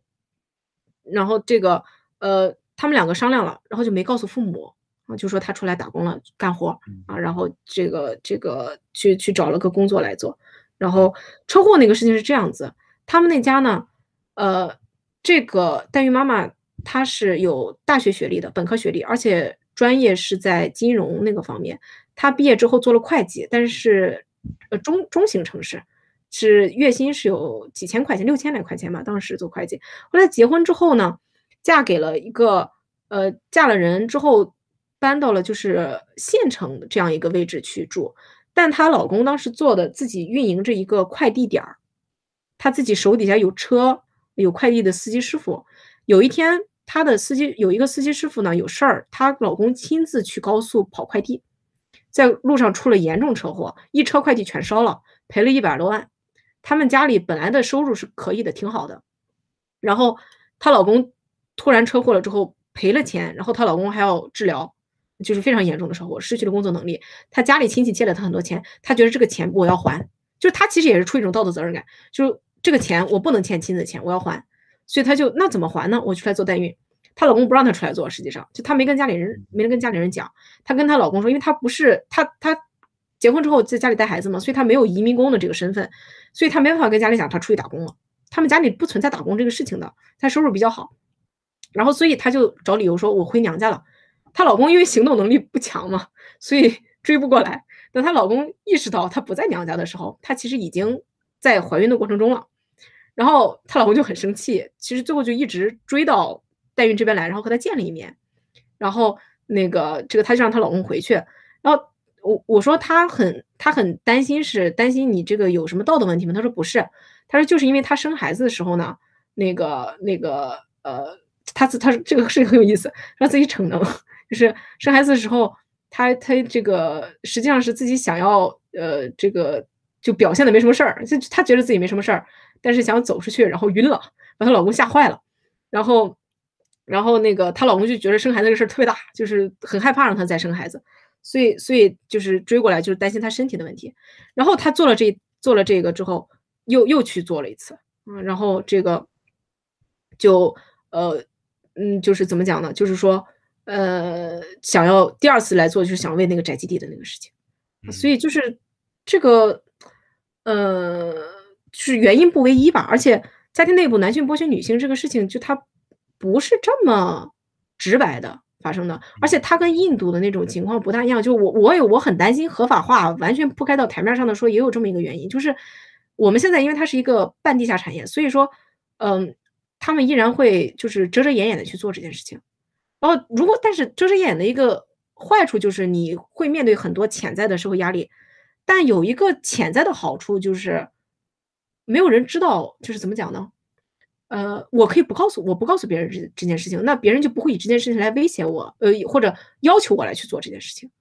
所以，就这个这个事情也是一个比较比较难处理的一个一个困境嘛，就是你到底要不要摆在台面上去说这件事情？嗯嗯对，就我我现在接触到这几个主要是这个样子，当然有个别个别情况有带妈是去为了还债，有有有赌债的，就赌博赌债非常非常少，嗯，不是很多。嗯，好，那我们。下一个问题，呃，一般代孕母亲，呃或者中介，在孩子出生多久后会交给客户？会在哺乳期之后吗？一般不会让带妈来哺乳，这个一般都是生出来接着就给，或者隔几天。呃，疫情期间的话，带孩子是统一照顾的，呃，然后但都不是带妈来照顾，因为本身大家就会去回避带妈和孩子过多的一个关系，就是他希望。你尽可能早的和这个孩子分开，然后呃，因为其实我前面也说了，就是实际上你和孩子的一个关系是在养育的过程中其实会增加的，你和孩子的一个联系，然后这个这个，所以他会希望去减少，他就避免掉哺乳的这个这个事情和孩子的一个亲密关系，对，然后可能会有月嫂和月嫂照顾，或者是喂喂奶粉这样子，嗯。好的，那我们下一个问题：代孕机构是否会呃审核委托父母的信用和身份？代孕机构和委托呃入刑 之后，导致代孕产业更加地下化、缺乏透明性，是否会使得代孕妈妈承担的风险更大？第一个，第一个问题其实非常非常好，就这个问题是代孕机构是不会审核的，代孕机构只能简单的检查一下，而且委托父母方你会发现他不是非常简单的人物，就有的时候这个人就是神龙见首不见尾。就比如说，你你需要取经嘛？有的时候，有的时候取经这个人都不会出现的，他找找一个人来替他，他这个人可能在宾馆取经，然后找一个人送出来，你都不知道这个人是谁，因为有的时候这个人可能是官员，或者说是有头有脸的人物，他不能让你知道他是谁啊，就有这种情况的，所以但结果只能简单的进行一个审核或者是观察，然后嗯，这个代孕机构委托入刑之后，呃，这个导致代孕产业更加地形呃更加地下化。嗯，我觉得更加地下化很显然是会让它风险更大的。对，这个应该是这个应该是很很显然的。对，嗯，而且说说到这个事情，其实顺便顺便插一句，我前面可能没有提到一个事情，就是对代孕的监管，呃，现在对代妈其实没有非常明确的监管了，但在当时计划生育制度一胎制还是比较比较严格的时候。零几年吧，当时有，呃，有通过计划生育法去查代妈的情况，然后因为大妈肯定生过孩子了，所以他就很显然他是违反了计划生育法，所以有过代妈三个吧被强制拉去流产的那种情况。对，这个就属于执法的有点有点，就是就是就是怎么讲呢？就是不是不是特别不是特别好吧这个事情。然后嗯，现在没有这么，现在不是这样子了。对，当时出过这种事情。好，那么我们下一个问题，呃，目前已经有的讨论常常把代孕和性工作放在一起比较。美国社会学界呃对性工作的讨论主要有两个比较针锋相对的观点，一个侧重于工作的压迫性，强调性工作者面临的结构性剥削；另一个强调性工作者自身的 agency，认为过度强调呃结构性剥削，忽略了主体的能动性和日常的抗争。这套叙事是否可以放在代孕问题上？代孕和区别于性工作的主要区别是什么？这个问题是其实出现在前面每一期讲座里边，所以我觉得那个林瑶老师那期讲座如果讲的话，应该会关键这个关注这个问题。不过不过我其实我我开场的时候不是说我五年前开始关注代孕这个话题吗？我当时不是在政治哲学的课上关注的吗？那节课的那节课其实话题就是牵涉到身体的契约，就是合同，呃，是否是符合伦理的？他的两个例子，一个是代孕，一个就是性工作，所以这两个例子几乎是作为一个一个一个对比性的例子来出现的。但其实你真正讨论的时候，发现它还是很不一样的。就是，呃，如果我不考虑孩子的这个问题，他俩很像，嗯，就是我不讨论孩，我不考虑孩子，我也把嫖客这一块儿给拿掉，嗯，就是单纯的我使用我的身体进行一个商业性的行为，这个是很像的。但是区别就区别在有孩子还有嫖客这个问题上。然后，比如说性工作者面对的是一个直接的性别关系，嗯，往往是异性恋的这种男女的这样一个性别关系。然后，嗯，这个而且性工作它和生育没有关系，所以说它它任何年龄段儿、任何生育史它都可以这个这个进行，它它生育史跟它是没有关系的。但是代孕和生育史有很大的关系，和家庭经济有很大的关系，因为很多人动机是家庭动机。嗯，然后这个这个和他，而且他和那个有一个非常明确的客户是没有的，他他可以和那个客户没有特别多的接触，他只和孩子可能会有比较多的一个牵涉，所以这块会意味着他的性别问题在这个人身上表现的时候不是那么明确，嗯，然后性骚扰的问题在这里也不是那么的没有没有特别大的一个问题，然后。那现在问题就是关于这个你如何去使用这个 agency agency，然后是使用自己身体这个问题。嗯，这块的话，我觉得，嗯，这个还是要要放在具体的语境下面去看。就是我可以从政治哲学角度去讨论，那我就是去讨论，呃，理论上的 agency 是什么啊？这个这个人怎么着才算有一个 agency 啊？他面对的 coercion 是什么？他面对的压迫是什么？但是我放在具体情况下讨论，你就可以讨论他如何理解这件事情，这个产业是如何发生的。为什么这种产业在这个国家是这种表现，而在那个国家是另外一种表现形式？所以，呃，就是这个问题还是就是你其实这个问题在问出来的时候，其实他期待的是一个，就他最终会导向的是一个不同领域的一个一个研究路径和一个不同的一个一个侧重点吧。对，嗯，好，谢谢，呃，也期待这个林瑶老师远程 call 一下 林瑶老师，等您那期讲座可以再重新。呃，回答一下这个问题。好的，那么下一个问题，在客户群体中，呃，有没有呃，肯定是有了，就是没有任何生理问题，纯粹不想花时间生孩子的有钱人，他们的比例有多大？还是说他们会更加倾向于呃选择海外，比如说美国这样的代孕服务？呃，这比例我不知道，但是人肯定是有的。而且如果他真的是很有钱的话，有可能他会考虑更更靠谱的。比如说，有些人选择美国不选择中国的原因是。他觉着美国是合法的，所以他面对的困难会更少。中国是不合法，他不愿意铤而走险。呃，所以还有人去选美国，不选东欧，因为东欧虽然也是合法，但他会觉得说美国的服务更好，美国的更靠谱啊。东欧的可能他会有呃你骗你啊或者怎么样的，会有可能语言的问题，他觉得自己不能完全的知情，所以有有很多一个选择一个地区的一个理由，嗯，然后选中国的朋友觉得中国跟美国比更便宜、更直接、更好去看，呃，更好监督，呃，所以所以这个海外代孕的话，可能就是这个选择代孕的地区的话，可能有不同的一个取舍，然后这个对这个比例的话不是很确定，但是有但是有，而且可能。还在增加吧，但是比例我具体的真的是不是很清楚。嗯，好，谢谢。那么下一个问题，它有三个问题哈，你可以呃看选择性的回答或者都回答。哦。呃，第一个，目前反对代孕的立场是否呃是与反对同性的立场站在一起的？啊，这是引用。请问做出这个结论的研究支持为何？呃，您是否反对？呃，您是否对其他反对代孕的声音有所了解？呃。第二个问题是，是否有以孕母为角度进行的研究，在现有国情的基础上，呃，代孕是否还是作为一个黑色产业？孕母，呃，孕母作为可以抛弃利用的一环，他们的基本安全健康是否有所保障？第三个问题，国内在呃国内呃是否在代孕立法上真正有所松动或者更为严厉？啊，其实我觉得您在刚才演讲中其实多少回答这些问题，您看有没有需要？补充的，我我就还是一个一个说吧。第一个论点的话，我说的是反同立场和反代孕是有，可应该说是有时候是在一起的。它两个其实不同立场，但它在代孕这个问题上是有重叠的。然后反代孕立场可以有呃这个这个理想的，就我我说的理想的女女权的，支持女性权益的，呃支持性别平等的这样一种呃理想的立场，也有可能就是单纯的认为这件事情是。违背公序良俗的传统的家庭观念的立场，也有可能是因为反对，因为恐同，所以反对同性恋生育，然后这个这个反对这个代孕的这样立场，就他在这个问题上是重叠的。就是代孕这个问题，其实它是就是它的很混杂的多方面的声音。然后有可能你们俩可能都是反反代孕的，但你俩不一定是真的是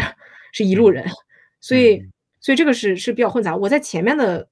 讲座当中提这一点的原因是，我我觉得有必要对同性恋的生育意愿做一个澄清，就说他是同性恋这件事情，不管是男同还是女同，首先不能否认掉他对孩子是有真正的情感上的需求，和他有获得孩子的权利。第二个，不只是男童需要。同代孕这种技术，试管婴儿技术对女童来而讲，它也是需要的。而在中国的现行的以异性恋夫妻的基础上来使用的这种试管婴儿技术，对女童也是不开放的，就它是很难去用到的。所以，他也如果他想要生育的话，他也要依赖这种灰色产业，不一定是黑色哈，灰色产业的这种这种这种辅助生殖技术。嗯，然后呃，以孕母为角度进行研究，其实我这个主要角度就是孕母，只不过我需要做一些很多前期铺开的一些研究，所以我所有的。这个参与者我都关注了，然后现有国情基础上啊，其他孕母的研究的话，你搜代孕搜，呃，我我根据我前面那个梳理的那一章的文献的人名找就行了。现有国际基础上，代孕是否还作为一个黑色产业，在其他国家啊不一定啊，在国内是一个灰色产业。但孕母作为可抛弃利用的一环，他们基本安全健康是否保障，看中介。就中介如果是呃这个。这个觉得自己应该有一个自我约束的话，他会对代母有比较多的一个一个保障。但是在代孕结束之后，有没有后续的保障？这个可能大部分是做不到的。嗯，他可能不会有一个后续的一个保障。然后，呃，国内是否在代孕立法上真正有所松动或更为严厉？呃，我觉着没有什么特别大的，我自自己感觉没有什么特别大的变化。对这个，嗯。还是一个举报就查，举报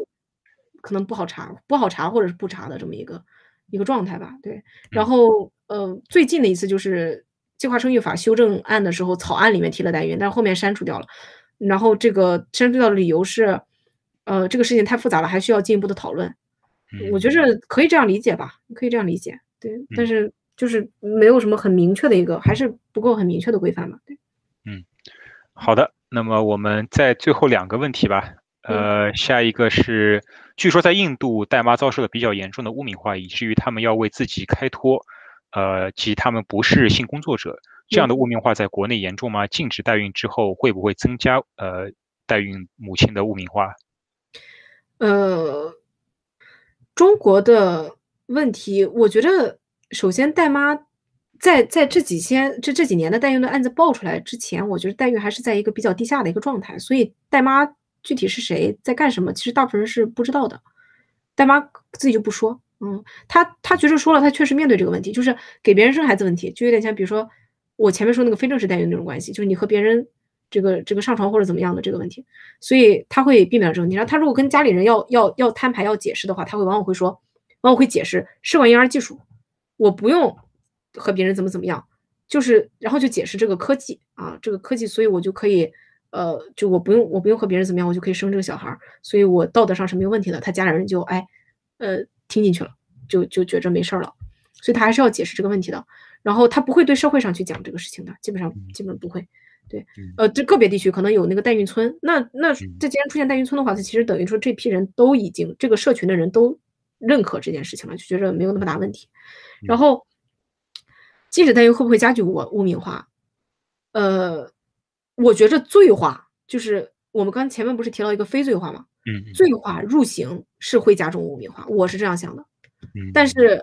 只是单纯的禁止代孕，但是并不，但是对对代妈是非罪化的，呃，对这个不孕不育群体是非罪化的，就是或者说有这种合理需求的群体是非罪化的。我其实觉得这个话还还还可能还好一点，嗯。对，但这个也是也是挺挺麻烦的一个事情嘛。对，就是，呃，需求方和主要的供给方都是非罪化的。其实，那你那你到底进进在进什么呢？对对，也这个这还是就很很麻烦嘛。嗯，好，那么我们最后一个问题，呃呃，中国的代孕的情境下，基因父母是怎么看待他们的孩子代孕母亲？呃，在个人的层面上，呃，是否知道社会？等一下啊，看对是否知道社会舆论对此的谴责，例如代孕母亲被呃压迫或者被剥削等，代孕母亲面临的法律、道德和健康风险，他们是如何为自己辩护的？父亲和母亲对此是否会有不同的认知？嗯，呃，中国代孕情境的话，基因父母是不大希望代孕母亲参与他的生活的。嗯，美国和以色列不是，美国和以色列是会鼓励基因父母和代孕母亲之间建立比较紧密的关系，然后反而。他们建立紧密关系之后，基因母亲会认为我是在帮你的忙。他如果这个这个基因不是代孕母亲会觉得我是在帮你忙。你你们如果不好好爱这个小孩的话，我会不高兴。或者说你如果不关注我不认可我对你们的贡献的话，我也会不高兴。所以就我其实在想，就是说有没有可能去呃这个这个保障呃就是在就是怎么讲呢？呃去去鼓励他们去呃这个让代妈可以。呃，被呃怎么说接纳到这样一种家庭关系里面去，哪怕是作为一个朋友，但是但是中国和印度的情况的话，代妈有代妈和客户方有一个非常大的一个阶层的差别，所以这个阶层差别可能实际上会阻碍他们双方去建建立一个真正的一个友好的关系。然后呃，然后基所以基因父母是这样看待的。然后中国的话，基因父母是担心带妈去抢夺孩子的一个所有权的。然后是否知道社会对此的谴责？是知知道。然后，呃，基因父母会不一定，这个这个基因父母可能他其实认知的话，会觉得说，那我，那你如果需要钱，我来给了你这个钱，我是帮你的忙啊。嗯嗯，然后法律、道德、健康风险，他会觉得说，那就中介要做好一点，那规避掉这些风险，因为这个东西不是他主，不是他自己来负责的，是中介来做的，所以就是外包这个工作也有也有这个这个侧面嘛，就是。如果一个东西我是外包出去的，我有一个别人来替我来主张这件事情，那其实主要负责人是他，第一负责人是他，所以我也不会对这件事情有有我个人的一个太大的一个压力吧。嗯，就是就像那个退货那个那个基因父母一样，他觉得这个这个小孩他退货是因为他觉得带妈染上了梅毒，是带妈自己的问题，我不要不交就不要了。如果如果有那种可以不要的父母，他真的可以不要的，但是不代表所有父母都会这么干啊，就是有的父母可能会觉得。那能怎么办呢？自己的小孩儿，那自己要要留着的。你有父母的策略，父母的做法可能会不一样的。嗯，然后如何为自己辩护，这个还是要看具体个人。父亲母亲对此会有不同认知，这个我觉得其实应该很很未来可以去，应该是要研究的一个问题。就是，嗯，这个这个基因父亲、基因母亲的看法，我现在接触到的受访，呃，我觉得没有没有特别大的问题，就是他会觉得这个小孩生自己生的和和那个那个。代孕来的其实一回事儿，就因为我接触到那那个那个基因母亲，实际上我是基因母亲跟基因父亲我都都聊过，然后我前面还接触过一个单身生了孩子的一个一个基因父亲，啊，就是没有没有和一般的生孩子家庭有什么不一样的认知。对，嗯，好，谢谢。那我们这个 Q&A 就到这里。好，那么今天活动也差不多了，再次 再次感谢再次感谢在座非常非常精彩演讲，也是期待。